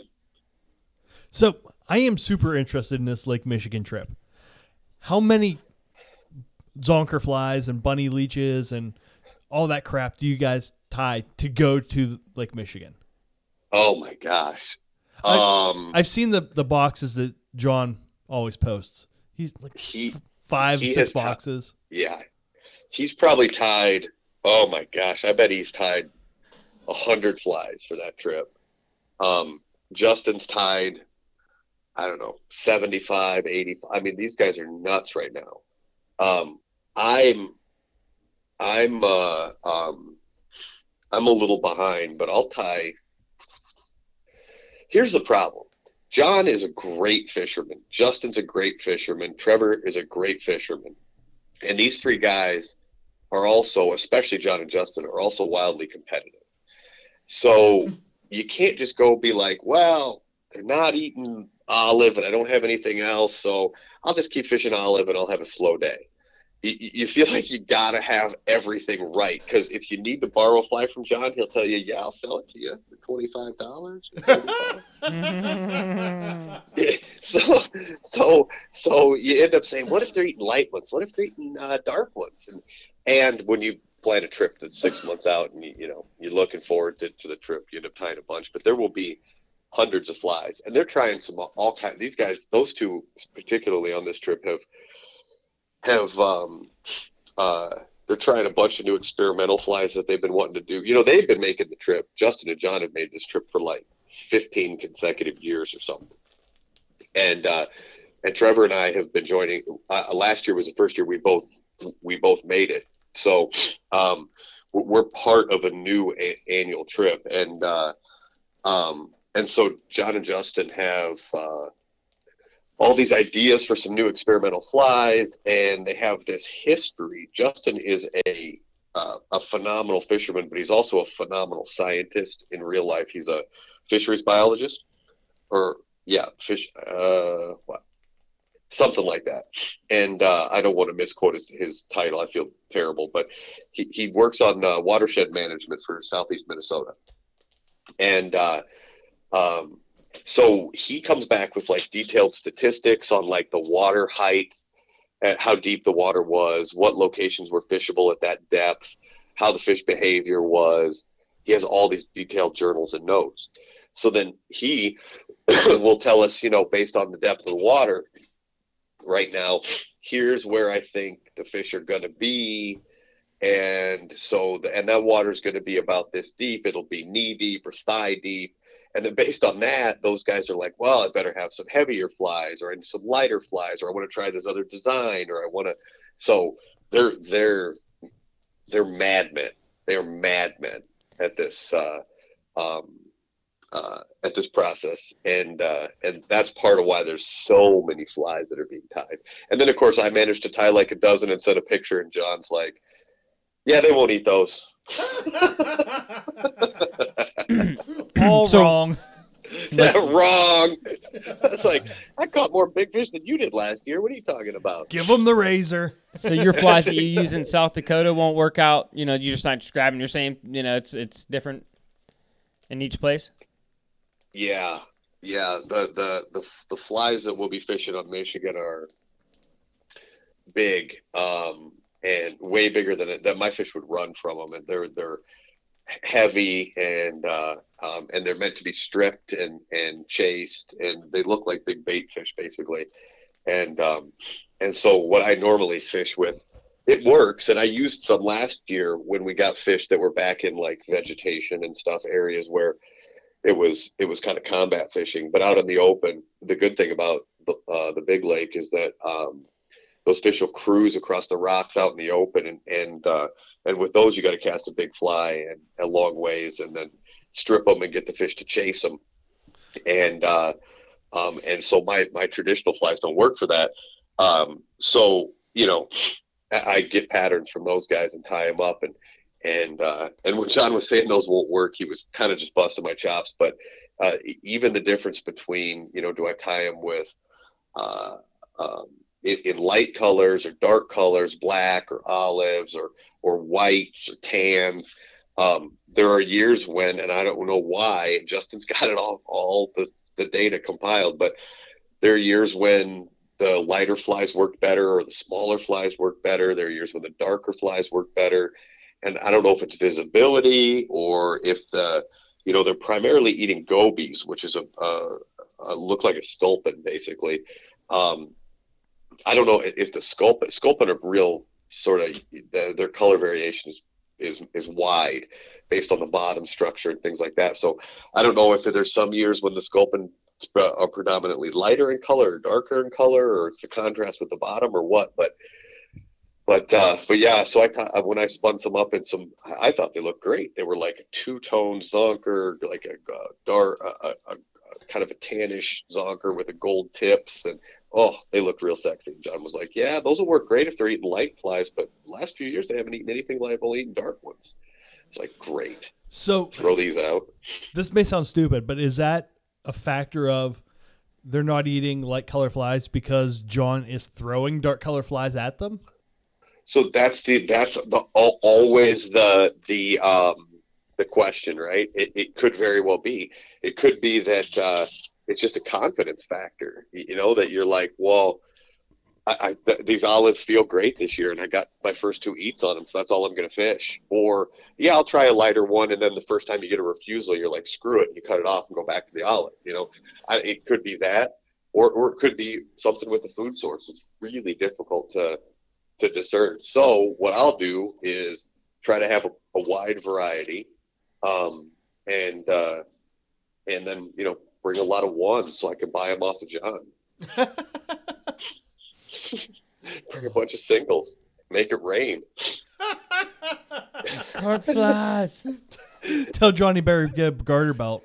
That's right. That's right. Um, yeah, I, it, it it's uh, and then and then you know there's also I mean those are just the the the zonker strip style ones. There's you know there's a lot of ways to tie flies and and uh, and you know there's a lot of different variations that are being tied that I don't know if they'll work or not, but they probably will. Justin's tying some really unique ones with some long tails. I actually took some Puglisi uh, fibers and then did a like a um, uh, like an Everglade Puglisi Everglades sort of style where you pack it and then trim it. Only instead of trimming it um, uh, uh, flat and and and uh, vertical like a like an Everglade, Everglades fly, I tied it. I packed it uh, uh, flat and horizontal, uh, shape, try to shape like a sculpin or a, or a goby, um, and put some weight in the front. And so, you know, we're trying a bunch of new new kinds of stuff like that too. We'll see see if it makes a difference. And then there are different situations. So that's the biggest problem is some of the year, not problem, but a variable. Some of the years you're you're fishing uh, fish that are way back in like vegetation and soft bottoms, and it's just a lot like fishing back home. You know, getting in close and dapping fish and things like that. Some of the times they're out in knee deep water, moving across the the rocks, and you're casting sort of moderately weighted flies, getting them down in front of them and stripping them, and and then sometimes they, you know, one of the places where we were um, last year, we were posted up on these sort of rock shelves a- and the the bottom of the lake fell away like 30 or 40 feet right at the edge of the shelves and the fish were kind of kind of uh, along the shelf and then underneath and in between and so you had to get some really heavy weight. They weren't on the bottom they were nine or ten feet down but you had to get you know have some sparsely tied heavily weighted flies that you could really kind of dive bomb to them so it just also could be situational you know uh, uh, on uh, where you find them, which which fly you're going to want to fish. So, yeah, it's it's it's not a cut and dried. I mean, Lake Michigan carp are uh, they're a little easier to get to eat if you get them in the right circumstances, but it's you know they're they're not always in those circumstances. So so we'll uh, uh, you got to have a lot of different variation in your fly boxes, and then you know haul. I'll be driving out probably. Oh, I don't know. I'll probably fly this year. I don't know what I'm doing, but um, you know, haul of ice with you too, because at night back in the in the a house, it, you know, it could be that there's a certain thing that you you can't you can't uh, live without. Um, and I bring scissors with me, so I can immediately start trimming stuff down if I need to, either make it smaller, make it sink faster, take as much material off as I can, and get it down. Do you guys ever use flies that have the um those fish uh, uh those sculpin helmets on them? The the big heavy ass sculpin helmets, or do those Yes. make too much of a disturbance when they they hit the water? It's only in Lake Michigan. Well, I have fished them at home some with the micro helmets. Um, but a, on Lake Michigan, yeah, those sculpin helmet flies work work really well. Um, Trevor ties with those. Trevor's like a really really excellent technical uh, fly tire. He used to run the website Fly Carpin. Well, he still runs it, but I just don't think he's very active on it. But uh, um, and and he'll tie with those. Um, John is more of like a quantity kind of guy. He'll just he'll you, you just tie a bunch of different flies with bigger and smaller dumbbells and things like that. But yeah, those sculpin helmets work great. Um, the problem I got is I live in, in eastern South Dakota, so I don't have a fly shop within 300 miles. So I can't go grab a pack, look at them, decide it's the size I want, and bring them home. I'm trying to order online and hope, you know, and that it's Guess the you right get the right size. it's the right size and all that. And I can't tell you how many times I've gotten material that when I got it in my hands, I went, "That's the wrong stuff. That's not what I needed. It's too big or too small or whatever." You know what I mean? That really sucks, man. That that's hard when you can't put your hands on something. It's a ch- that that's a real challenge. So I do grab materials when I happen to be somewhere where there's a fly shop. I will, I will, uh, um, you know, sometimes load up on if I come across some things that I that I know I'm going to be using. I'll I'll do it. But and it, the other thing that runs when you got to order and wait is you can never be like, you know what? I think I'm going to tie some this today. Oh, I don't have any of that. Well, let me run down and grab the what I need, and I'll come back and and tie them. It's always, well, I guess I'm going to order it, wait for three days, and hope I still feel like tying, you know, parachute Adams when when the hackle gets here. You know what I mean? No, I don't know what you mean. I've never been in the mood to tie a parachute Adams. I like to tie parachute Adams. I've never tied a parachute fly that looks like anything uh, presentable. You know, I wouldn't show my son it and like show off. I mean, I don't let anyone look at my fly box, but but uh, I catch you know I catch about a third of my carp on dry flies here in South Dakota, and a lot of those are on uh, parachute Adams actually, Really? twelves. hmm Uh, speaking of that, um, Lake Michigan, do you Yeah. use different rods than you would for the the South Dakota fish? Are they bigger fish in general out there, or what? What are you looking for? Boy, that's a good question. Um, yeah, uh, an eight weight. So if I if I could design the perfect carp rod for South Dakota, um, it would cast like a three weight, and it would, but it would have the backbone, but it would fight like an eight or nine weight and um, and so I'm always trying to split the difference because I'm pretty close to the fish. I'm trying to make like real sort of subtle, delicate presentations, but then I you know might land a 24 pound fish, and uh, and so you know once you're hooked up, you gotta you got that problem right, and it's a lot of stumpy kind of stuff, and uh, you know it's oftentimes you know you're really having to or weeds, so you're, you're really wrestling with the fish. So so in South Dakota, I kind of split the difference and shooting for like a seven weight, maybe an eight weight. But if I do an eight weight, I try to get something that's like a mid flex. So I'm not making any bomb casts. Um, nah, that's not true. but very rarely uh, am I am I happen to make long casts. Now, instead, what I'm trying to do is get a, uh, a rod that will load, you know, for a 20 foot cast with 10 foot of fly line out the front end and um, and those stiffer rods tend to struggle to load on that, or, uh, or at least I struggle to make them load. I found the same Um, thing. I'm sorry, go ahead. I, I found the same thing. Yeah, yeah. Now, so in Michigan, I actually can go up to the to the eight or nine weight because you're making longer casts, and so and you're casting heavier flies, so you kind of need it, and, and they're the right rod to fight the fish with. So those those three things are reasons why. The other one is the Lake Michigan's colder, and so uh, those fish, even they are generally larger, um, but even if they weren't, they they uh, are in a much more well oxygenated environment. So I will see my backing there.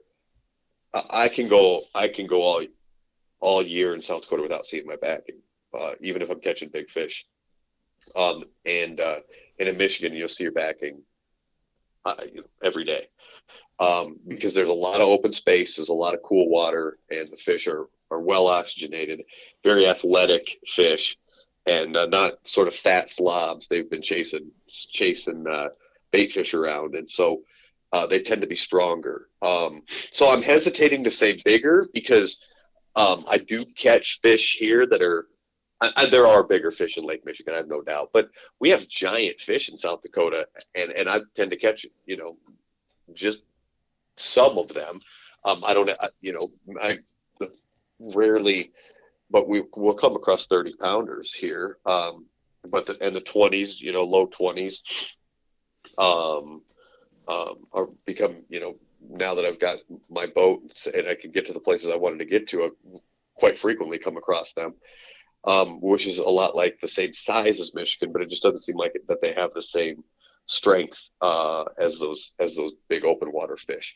It's a little bit kind of reminiscent of the difference between catching a saltwater fish and a, and a freshwater fish. You know, a, a nine pound redfish will will whip your butt in, the salt, and a, uh, and a, a, nine pound you know nine pound anything's a big fish, but they just fight harder in the salt. And I think it's a little bit like that in, in Michigan, just because it's the size of the body of water how active those fish are, how generally athletic they are. It just seems like the, they're real, um, uh, they're real ass kickers. Um, so yeah, I will fish bigger rods, partially simply because I can um, with the casting, and partially because it's it's necessary. Last year, I spent a lot of time fishing one of John's rods, which was a, a graphite, or I mean a um, uh, fiberglass Epic Bandit. Uh, 10 weight. I think it was a 10 weight. And that was a great rod for out there. It was, a, it was an excellent rod for those fish. And the 10 weight doesn't feel overgunned? Not in the fiberglass. Okay.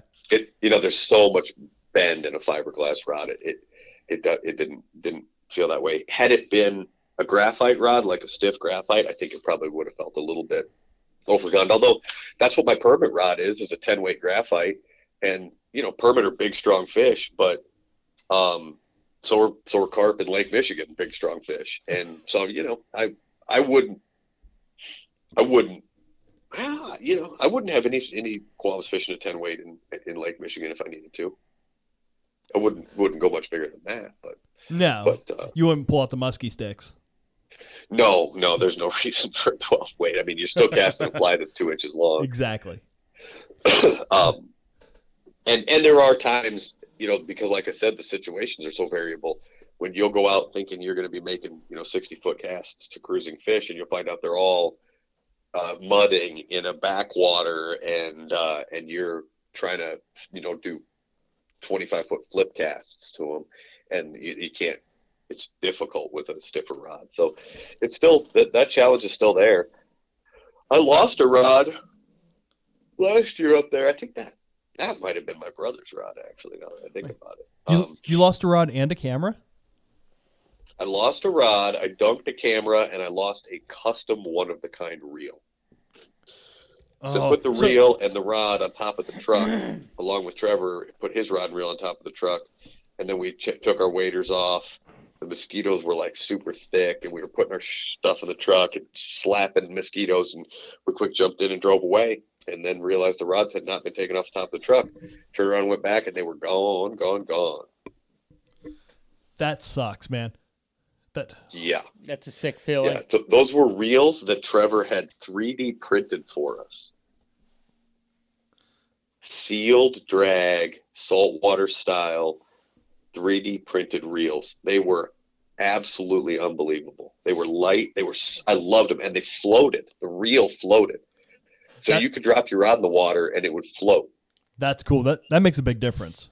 Oh, it's spectacular because if you're hold, if you're when you're dealing with a fish in a net and stuff, your rod doesn't sink to the bottom, and you just you just drop it right there. And as long as there's not a ton of wave action to suck it out to sea, um, it just floats there next to you. It was great, um, but you know, then I lost the lost it all, the whole damn thing.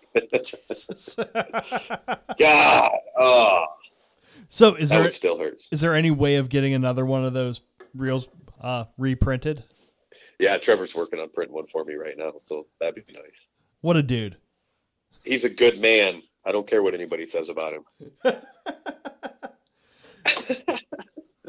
um, yeah, so I am really jacked for for for for Lake Michigan. Um, you know, the uh, last year was my first year with those guys. I'd been I'd been to Beaver Island before that, and uh, which was fun.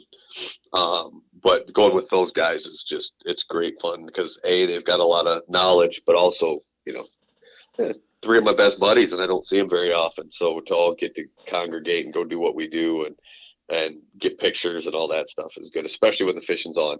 You know, but they, John and Justin talk about. I mean, their first year there, they fished for nine days, I think, maybe maybe it's five. I don't know, a lot of days in a row, and they only saw one carp the whole time. So it, you know, there there are there are years when it's a real struggle, and uh, depending on water temperatures and lake levels and all that. So having two guys who've done it that many years and have it pretty dialed, um, you know, that's a good time to tag along. Let them go through all the pain of that. Oh, absolutely. Tag along later. Can you get away with a little bit like heavier tippet with those fish since you're since you're casting further and they're not as close to you and Yeah, you could fish. I mean, I'm fishing uh, Audex. Um, I should probably fish fluoro because there's a lot of rocks and that abrasion resistance would help. Um, I wasn't last year. I was fishing mono, and, and I guess I didn't have a significant problem with it getting cut off. But uh, um, but yeah, you could go to you could go to Audex pretty easily on those fish, and uh, um, and they don't they don't seem to notice. It's long, like you said, longer casts. They're they're much more aggressive, so there's not as much sort of fly inspection going on. It doesn't matter if your fly is you know gently fluttering perfectly next to their face for them to eat it. They're they're they're swimming. They're they're moving in a shoal, and and oftentimes kind of almost there'll be singles for sure, kind of picking their way along, but sometimes there'll be two, three, four, five of them in kind of a small group and moving around, moving in almost in like a, like almost in some kind of a formation, you know, and, and you'll cast that fly in front of them and then, and then, uh, they're flushing little gobies out of the rocks as they go, and every once in a while, one of them will peel off and chase one down and eat it. So you're throwing that fly in front of them, and when they're, you know, two, three feet back from it, you're giving it a real hard pop, and strip and letting it, you know, uh, uh, strip to you so it flutters up off the bottom and back down, and and then watching the fish turn on it and, and maybe hitting it again and and and having them chase it until they can pin it to the bottom, and then and then you stick them. So with that kind of more aggressive behavior, I think that I think you can get away uh, uh, uh, get away with a lot you know heavier tippet than than than you would otherwise. So when they're moving in formation like that, kind of sounds like a gang getting ready to go in and rob a liquor store. You can hear them snapping their fingers and singing, "When you're a jet, you're a jet all the way." I imagined it more like the uh, the flying V from the uh, Mighty Ducks when they're going to go. That's actually goal. what it looks like. Yeah, they- yeah. The flying. I forgot about the flying V. Yeah, it kind of looks like that. And then they'll. The, and oftentimes, by the way, it's not the lead fish that peels off. It's one of the one of the back, the the, the next couple back, that'll peel off and and uh, and go and eat it. Now that could all be a figment of my imagination. I mean, you're watching these fish and trying to interpret their behavior, but there certainly is a group of fish and they're in in kind of a line sort of v-shaped kind of you know uh, uh, shoal of fish together and they're they're hunting together and it's really cool to see the other way we got into them uh, last year was we would find them in spawning areas all in a big group uh, doing the whole spawning thing and um, and if you just posted up on the edges the fish would peel out and and move into the shallow waters off the edge of the spawning pod and uh, and feed. And uh, those fish were happy, happy, happy, and aggressive. And uh, and you you stick them on the edges of the thing.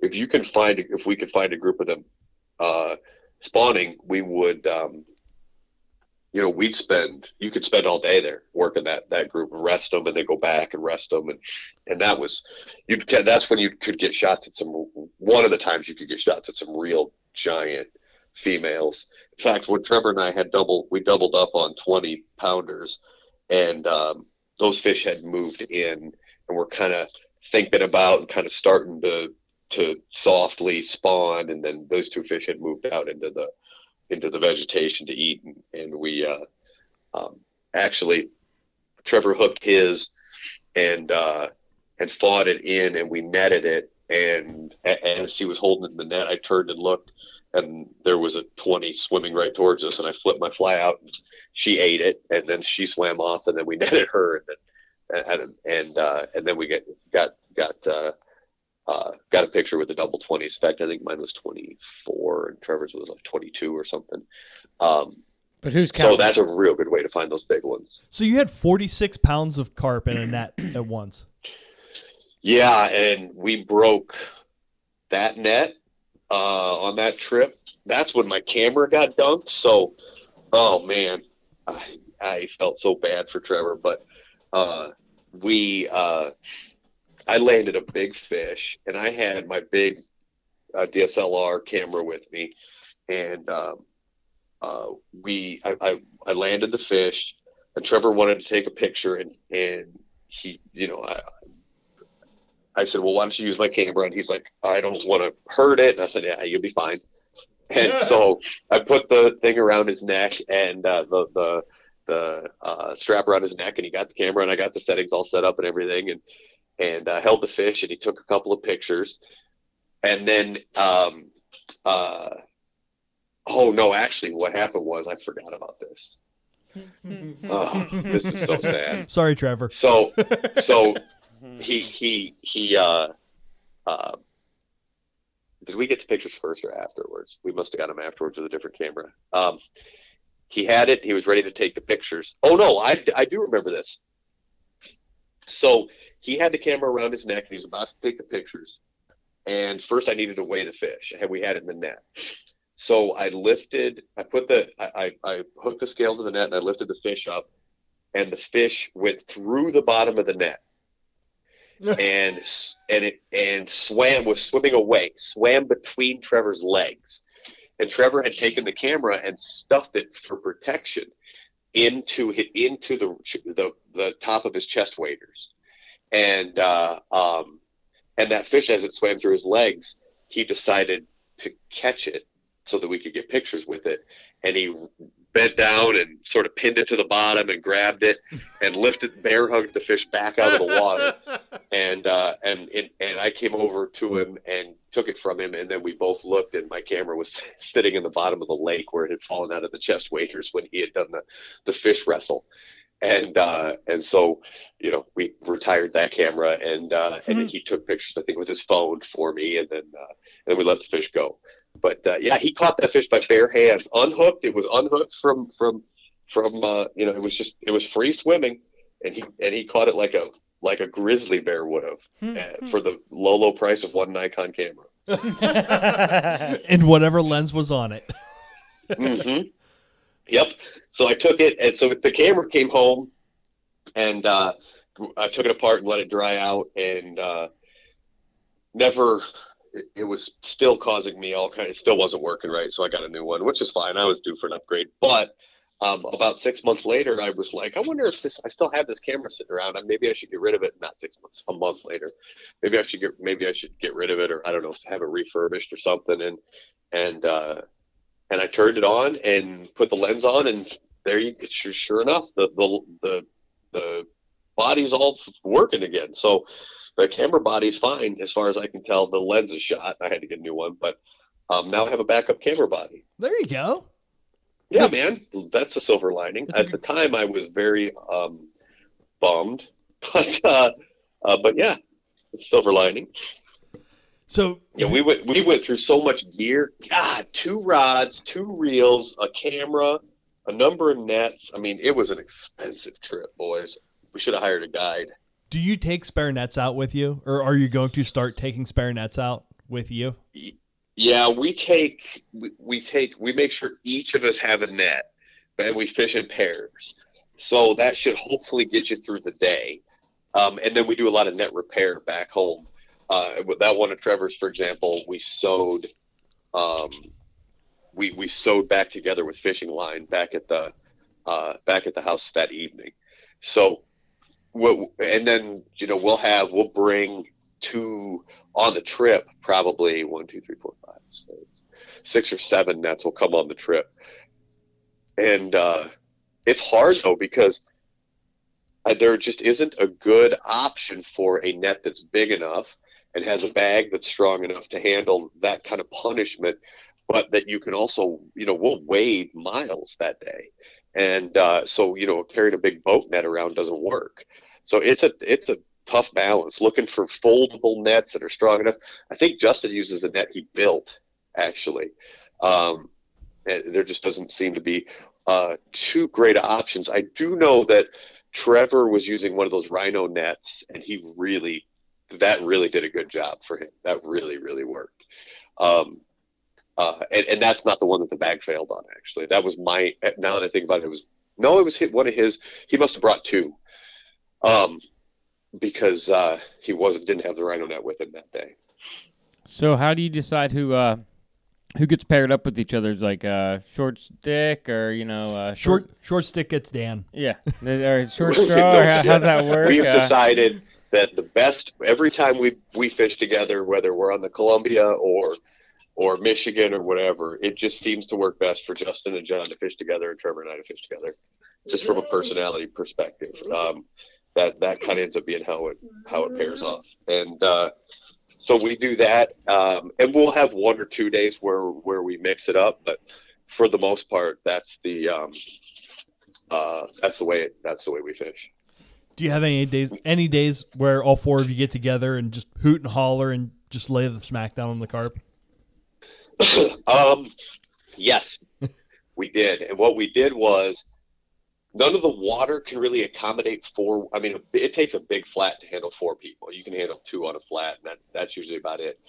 So, um, but we had the last day where we had a spot that was that was real um, accommodative to to four different to four anglers, and uh, and we we uh, we all fished together for the whole day, and it was so much fun.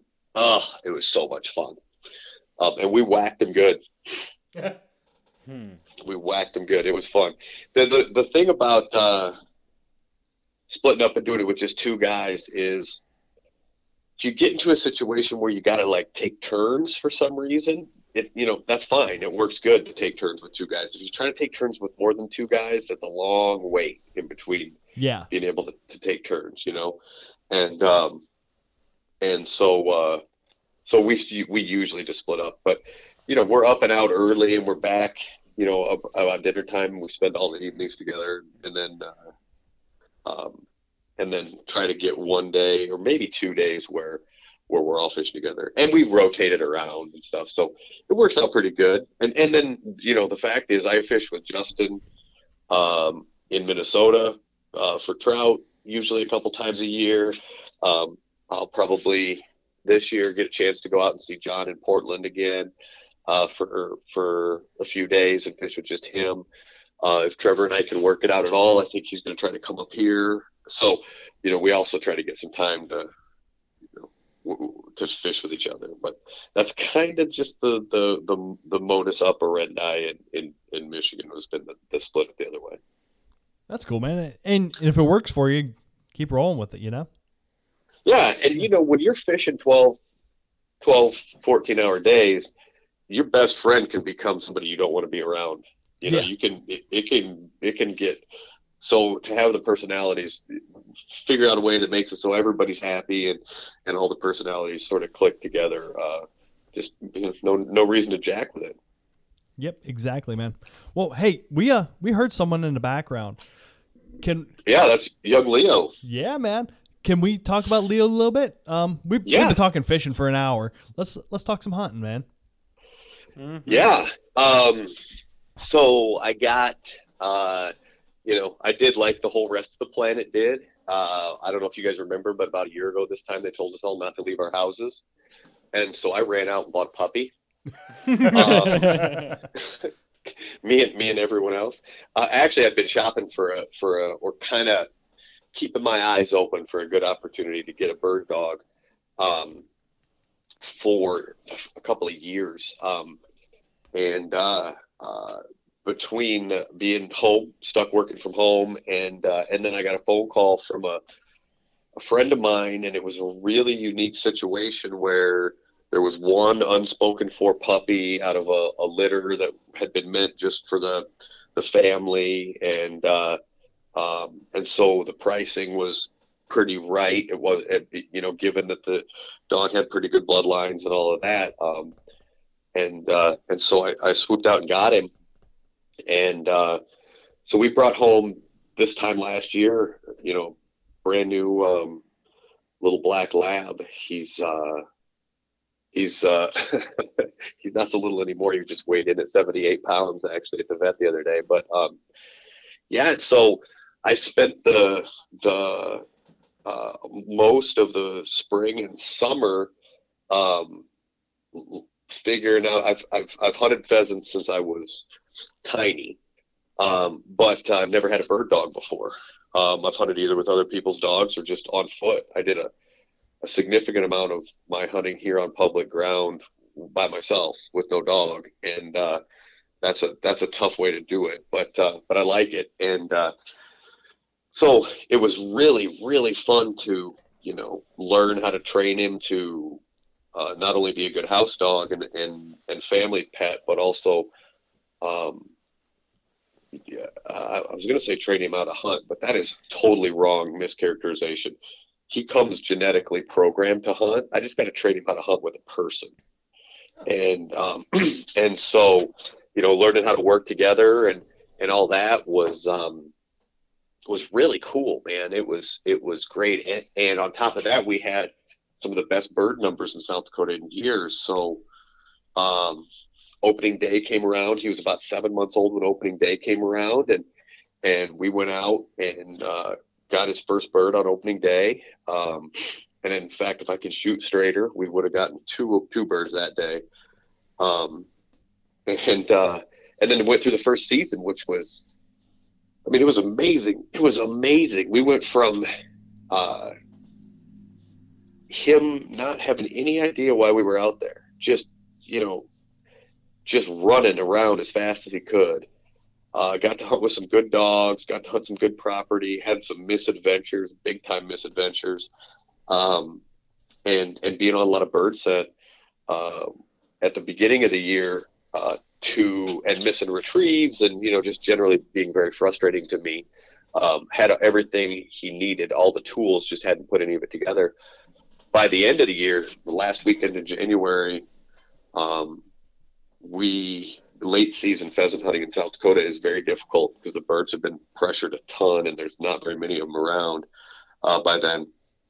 And uh, him and I went out uh, Saturday and Sunday and limited both days. Um, and we were, I, I hunted that entire weekend without saying a word. We was, he was, he was functioning completely under hand signals. He was, he's, he's got some pointing tendencies. About half the birds that we, that we got, he pointed and uh, he'd figured out to circle them and, and he would just stone pin them with a point till I could get close and then he would pounce on them like a cat practically and then I would shoot him and then he'd go get them. My shooting got better too by the end of the year. But uh, yeah, he was a stone cold killer by the end. Uh, um, so it was a great season. I think we took 43 birds this year. Um, if I counted right. But no, we were never over our position possession limit. If the Game Fish and Parks is listening, I ate a lot of pheasant this fall. My poor daughter at one point said to me, "Oh, pheasant, it's just off-brand chicken." so, what do you like better, pheasant or chicken? I personally like pheasant better. Okay. I do. Um, it's just got a l- little more flavor to it. You got to handle it a little bit uh, uh, more carefully because it, it it'll dry out quicker. It's it's drier uh, naturally. Um, but you know, I've got a lot of really good uh, pheasant recipes, and uh, um, uh, and and if if it's if it's cooked right, I, I like it better. It's a little firmer. It's got some more flavor to it. It doesn't get sort of meat mealy like a, a, a chicken can, and uh, um, yeah, it's it's one of my favorites, man. I I love it, and we ate a bunch of it. I still got some in the freezer, but we we put we ate a lot this fall. Do you pluck them or do you skin them? I skin them. Uh, so I prepared them a couple of ways this year. I always skin them. So what I'll do is take the the legs off, the feet off at the bottom at the at the knee, right at the lowest joint. Um, and I always break the joint and cut. You can just cut them with a shears. People do that, but I break the joint and cut the tendons to take the legs off because having those rounded bone ends instead of sharp pointy ones means that when I then put them in a Ziploc bag and take all the air out of them, they never puncture my bags, right? Um, and then I take both the wings off. I preserved most of the wings because I used them for training with Leo, and then I skin the rest of the bird, uh, take the head off, skin the rest, and gut the rest of the bird. So it looks like a whole chicken, like you'd roast, get you know, like a roasting chicken from the grocery store. Um, and then uh, and then I would you know cook them fresh or freeze them. Then the other thing I did this year for the first time is I did uh, um, age a couple of birds, uh, let them hang and, and aged them, and that worked really well. I was nervous because I did have. I mean, I know people do it, and I know they do it with ducks and they do it with pheasants. Um, you know, you, you basically there's a couple of, of ways to do it, but uh, uh, you basically just leave the bird the, the way you brought it home and hang it to uh, and let it, it as long as you keep the temperature controlled and and I didn't have to I, it was this year was perfect it would get into like 33 34 degrees during the day and then you know down down a little bit cooler at night and I have a spot in my garage that kind of keeps the temperature moderated but um I was nervous because I did have a number of people that are like doctors and stuff who were like, "Oh, I'd never do that." The bacterial growth and all of this stuff. But the more I read about it from the food processors and stuff, it, you know, as long as as it was a good clean shot, there wasn't a lot of shot in the in the gut cavity. I checked real close to make sure that it, there wasn't a lot of so that a lot of the gut juices weren't getting in weren't you know uh, uh, running out or getting into the meat. That was all still sort of contained in that cavity. That you know you can age them, you know, you can age them until as long as you want for a long time if you want. Uh, I shouldn't say as long as you want, but for a long time. Um, As so long I did mine for three days, and and they came out extra tender, um, pretty juicy. Uh, uh, um, it was it was good. Now, is that because the maybe rigor mortis was sitting in, setting in, or does that have nothing to do with that? Or That's a great question. So there's two things going on when you do that. The first is, um, yeah, the rigor mortis problem, which is, uh, you you know, uh, the way there's a great podcast. The MeatEater podcast has a great uh, episode about this from a guy who's who's a professional meat processor. But the way um, meat is handled around rigor mortis is really important. Whether the, the animal has been through rigor mortis or not will have a lot to do with how tender it is. And this allows the rigor mortis to completely relax out before you start cutting it. Um, and that makes it more tender. The other thing that happens is, and this, you know, same thing that happens when you're dry aging uh, uh, beef. There's some sort of bacterial things going on in that meat, and it's literally starting to break down a little bit. And as it starts to break down, it just naturally gets to more tender. And if it can break down without the wrong kind of bacteria is growing that are going to make you have diarrhea for three days or something, um, you uh, uh, you get just sort of a ten more tender cut of meat. And and those breasts on that one in particular, on those those couple in particular, were were quite tender. And and and then uh, um, there's always the um, added variable about of cooking, right? So I can't guarantee that they were all cooked exactly the same, right? You don't want to overcook them, you don't want to undercook them, so you're trying to hit that sweet spot. So it could also be that I just cooked those better, but they sure seemed more more tender and and juicy. And I did not become ill from them, but I did not feed them to anyone else until I had a better idea what the heck I was doing. You didn't feed them to Ella either. No, by then she was on a pheasant boycott completely, and she was only eating things that you know she she was only eating takeout, basically. um, so uh, uh, I did not uh, um, I did not feed them to her on those. So, um, do you stick to the pheasant hunting only, or do you get out? Did you try duck hunting with them, or anything else, or is it always just pheasant? And is that all you get into? This year it was all pheasant, um, and uh, uh, the intention is, you know, assuming things go well, the intention intention is to do some duck and goose hunting with him uh, this next year. But I had a couple of unique things happen this fall, and uh, and I primarily want him to be a pheasant hunting dog, and so with his first season, uh, I just every time I got an opportunity to put him on pheasant, I I, I did it, and uh, and I, so I didn't take as much. I didn't do any waterfowl hunting this year. But uh, but we will. We'll jump some ducks and we'll set up a blind and we get our deeks out and do some duck work. And he's done a lot of training for, for duck hunting and uh, he knows how to sit and hold quietly and wait and, and retrieve uh, water retrieve on command and even does some hand signaling in the water. Um, but uh, but he's never done it with a live duck before, so we're going to find out how that goes potentially when uh, when when the time comes. But uh, um, and then the other thing Leo's ha- uh, lucky enough to experience is um, I, I have some some property in Nebraska I can hunt in southern Nebraska I can hunt that has quail and uh, and some prairie chickens. And so we got down and we did chase some of those too. And we'll do that again every year.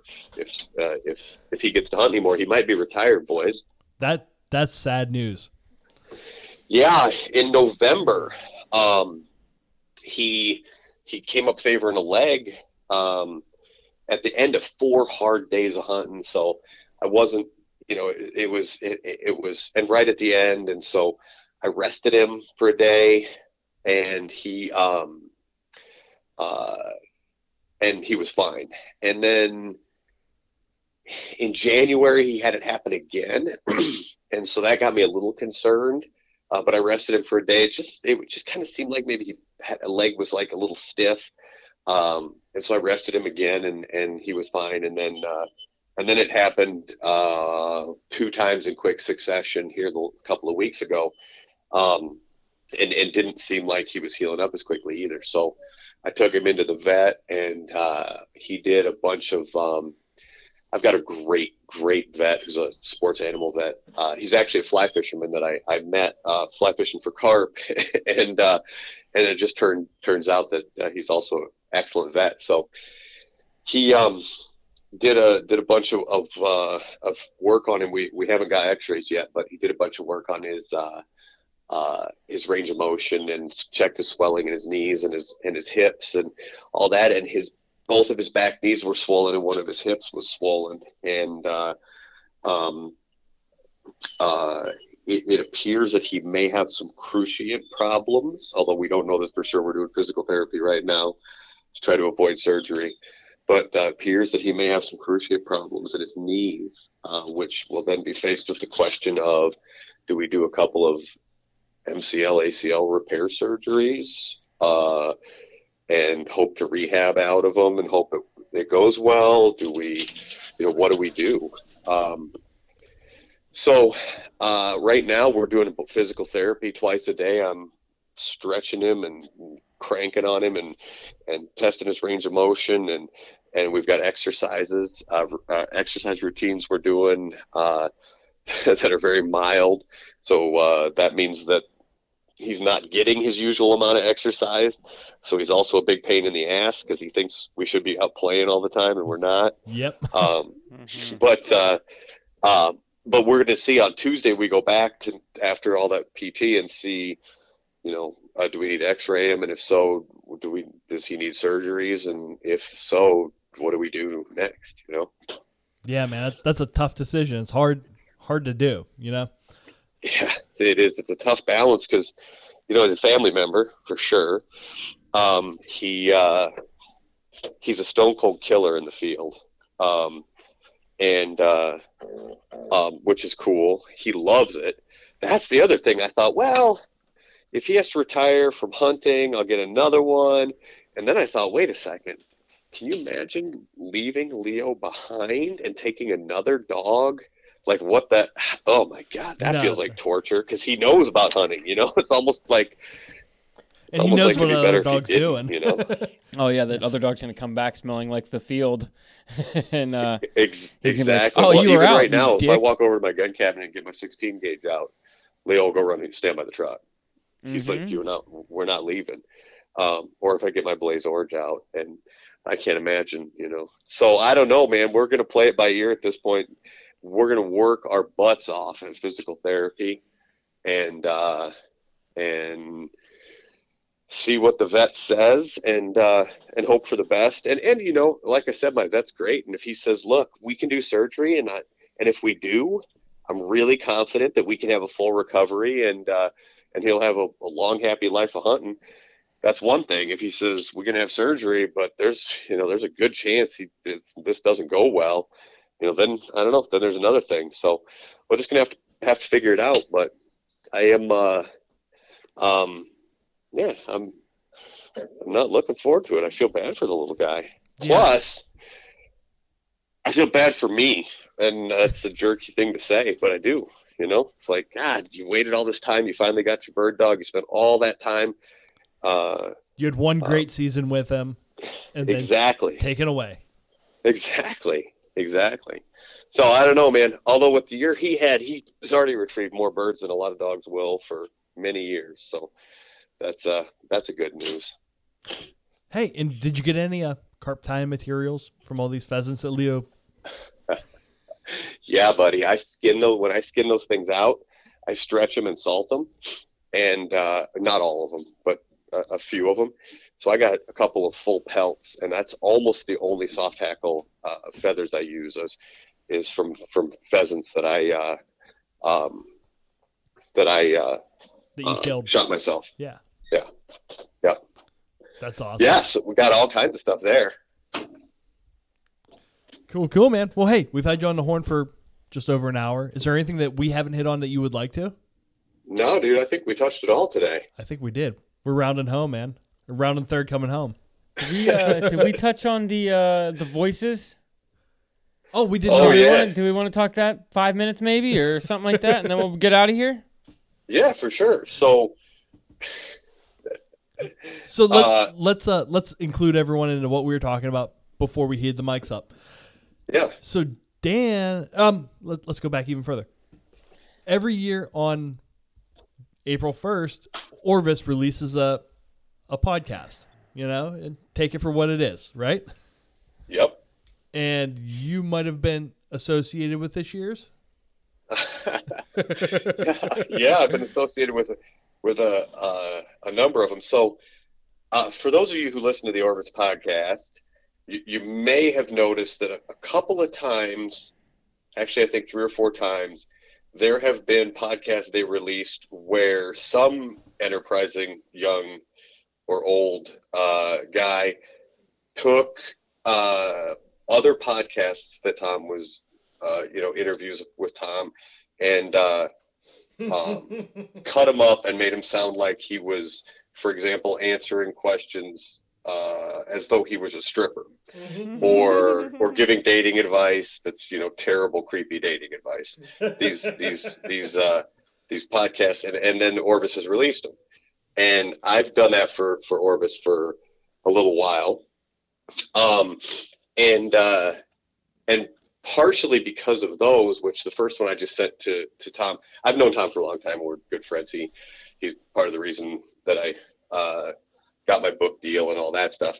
And uh, and so partially because those, when Tom has done the, did this this April Fool's podcast a couple of years ago, he said, "Hey, I'm doing an April Fool's podcast. Would you do? Would you call in and ask, you know, a funny question?"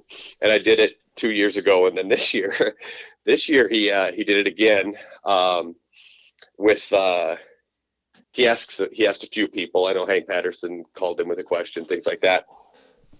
Well, I had extra time on my hands, I guess, but I sent him four options this year, and uh, uh, and I figured he'd just pick one, and he wrote back and said, "I love these; they're great. I want to use all four of them, but you got to disguise your voice for three of them."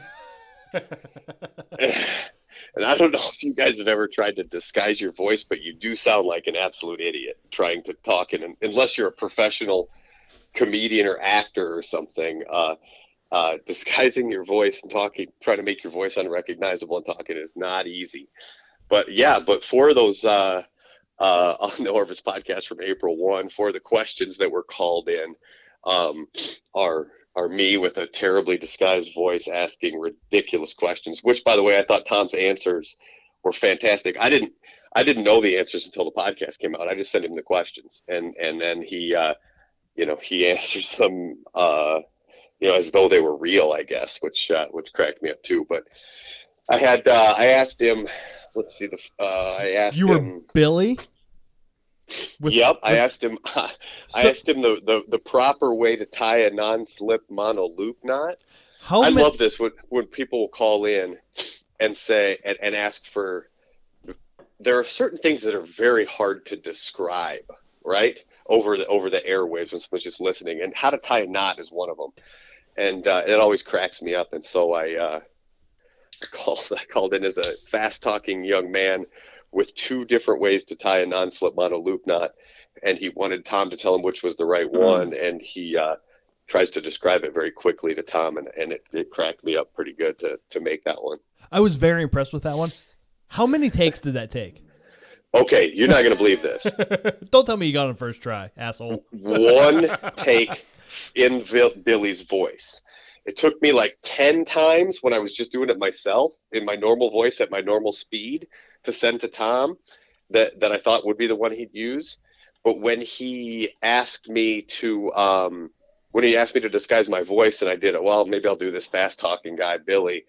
Um, I, uh, it, it, I had already done it enough times. I guess it was sort of lodged in my brain and it came out, uh, um, came out on the first take with that one. I was very proud of myself.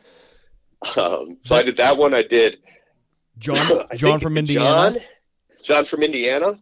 You had Bob from Minnesota.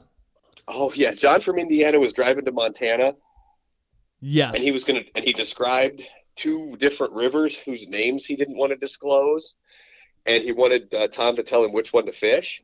That one was a little bit like the Billy one. Describing a river without t- is impossible in any way that you can picture. And so, you know, it's a series of, of him saying, you know, one river has a bend and another bend and a deep loop and then a shallow bumpy section and then a long dry and then a bump and then another turn back and then a waterfall but not really a waterfall because you can climb over it but sort of a waterfall and he describes that one and then he describes another one and then he asks him which which river he should fish um, which by the way tom's answer was fantastic on that one. Oh s- hilarious. Um, then i was bob from minnesota who uh, had been fishing for six months and decided he wanted to be a permit guide in the keys.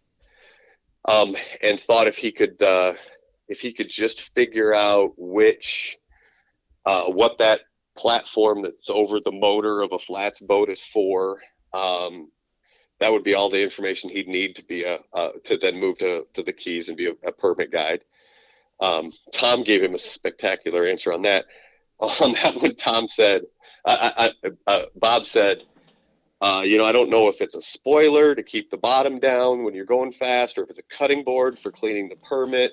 You know, uh, you after you catch them, or maybe it's a rain guard to keep the water off the motor.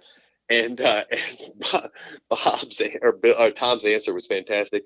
First, he gave him a whole bunch of advice about how nice the the the the existing keys guides would be if he just showed up and started asking questions and and had them take him fishing and then pinned the locations and how, how nice they would be to him if he did that. And then he told him that the that the poling platform was an airfoil that lifted the boat up so that if you really had it cranked, you really had that throttle down and it was wide open, you could get you could that airfoil would lift the boat up and you could skim over almost dry land. You could skim over like shallow like like one inch shallow um, uh, sandbars and that he should take his boat and go find a flat and get it wide open and find the nearest shallow sandbar and point it right at it and watch how that, that airflow would lift him up and skim him right across the top of it. Uh, I I remember laughing out loud at these. And then uh what the fourth one was Theodore. Oh yeah, that guy was a jerk. The- Theodore is some tweed jacket wearing, uh, upper crust guy eh, uh, somewhere in uh, on the East Coast, who you know him and Mitzi were on vacation, um, and he had called to complain to Tom that there must be some flaw in the materials that they used to make their um, uh, leaders out of because uh, after after only fishing for a half hour and casting beautifully, uh, he had he had developed some kind of bumps or balls in the uh, uh, in the material, and and while his partner had said they were wind knots, that seemed preposterous considering it was a dead calm day. There's no way it could have been a wind knot, so it must be a flaw in the materials Orvis is using.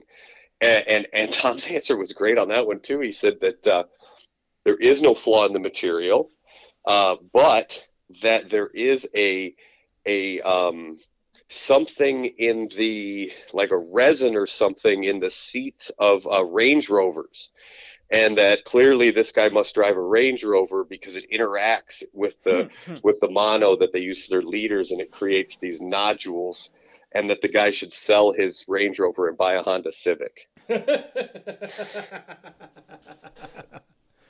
Oh my. It's good. Yeah, those things are really they're fun to make, um, and and and fun to listen to and hear back. But uh, it's hard trying to do funny things because it never yourself sounds as funny the second time when you're trying to listen back to it. And by the end, you're like, I hate this and I'm embarrassed that I did this, but I'm just going to send it and hope for the best, you know? So I'm glad to hear people liked it. I did see some nice comments on them. So Did you get a lot of feedback? Did people message you and say, "Hey, were you Billy from?" I did get some feedback. Yeah, I had a few guys that messaged me. Uh, the one that they, so Bob from Minnesota with the flats boat, uh, I did in my own normal voice. And so I had a few people, kind I did a little bit of a Minnesota accent, but basically my own voice. Um, and I had people who recognized that. Uh, it was that and Billy where they could tell it was me. Uh, and then the other two, um, uh, oftentimes I had to tell them, well, I'm also those other two guys. Uh, man, I didn't know. Maybe I shouldn't have been admitting it. The one that, that you were the only person, Chad, that's guessed is uh, John from Indiana. Oh, really? In fact, Tom, yeah, in fact, Tom wrote me back and asked me who I got to do that one for me. well, once you told me you did four, I, I listened a little bit harder. That and and and I, I realized after I told you I did four that there was only, I think, six that were that were audio, and so you know, I four of the six were me. And, and one of them was Hank. Yeah, one was Hank. Right, you knew that wasn't me. Um, but uh, uh, yeah, man, they were really fun and, and funny. Tom Tom does a great job. He is the good thing about Tom. It's a lot like you guys on this podcast. He's so down to earth and willing to make fun of himself. I mean, I don't look. I, I sent a podcast to Tom that made it sound like I was doing an interview with him, and he was admitting to uh, having a side hustle as a male stripper um, and and that and that uh, fans of his thought that his body looked like Arnold Schwarzenegger. I mean, it was all it was crazy. it was absolutely crazy and hilarious. And and he was the butt of the joke, right? And uh, and to you know to think you could uh, be Tom Rosenbauer and and uh, you know not have too big of an ego, have a small enough ego to be able to think that was funny, be willing to post it online and and put it up on the Orvis feed is. I think it says something. There, there are certainly a lot of people who wouldn't have taken it in as good a spirit as he does. Oh, So absolutely not. I remember I remember laughing my butt off at that episode as well. that's a good one. The dating advice one is a good one. Uh, um, but uh, yeah, so that that's um, you know th- th- those guys do a pretty. He does a pretty good job. So it's fun to to do that stuff on there with uh, for him. And yeah, man, I liked it. Another, I'll you know another one to put down that that I got to do. Yeah, man. That uh, like I said, I, I laughed so hard. well, good. I'm glad you liked it. And uh, yeah, you know, if you guys would ever ask me to do any uh, April Fool stuff, I'd be. that's. Uh, we can't do April Fool stuff. That that's way too. You already you already have a job for that. We'll do a what Christmas and July humor. uh,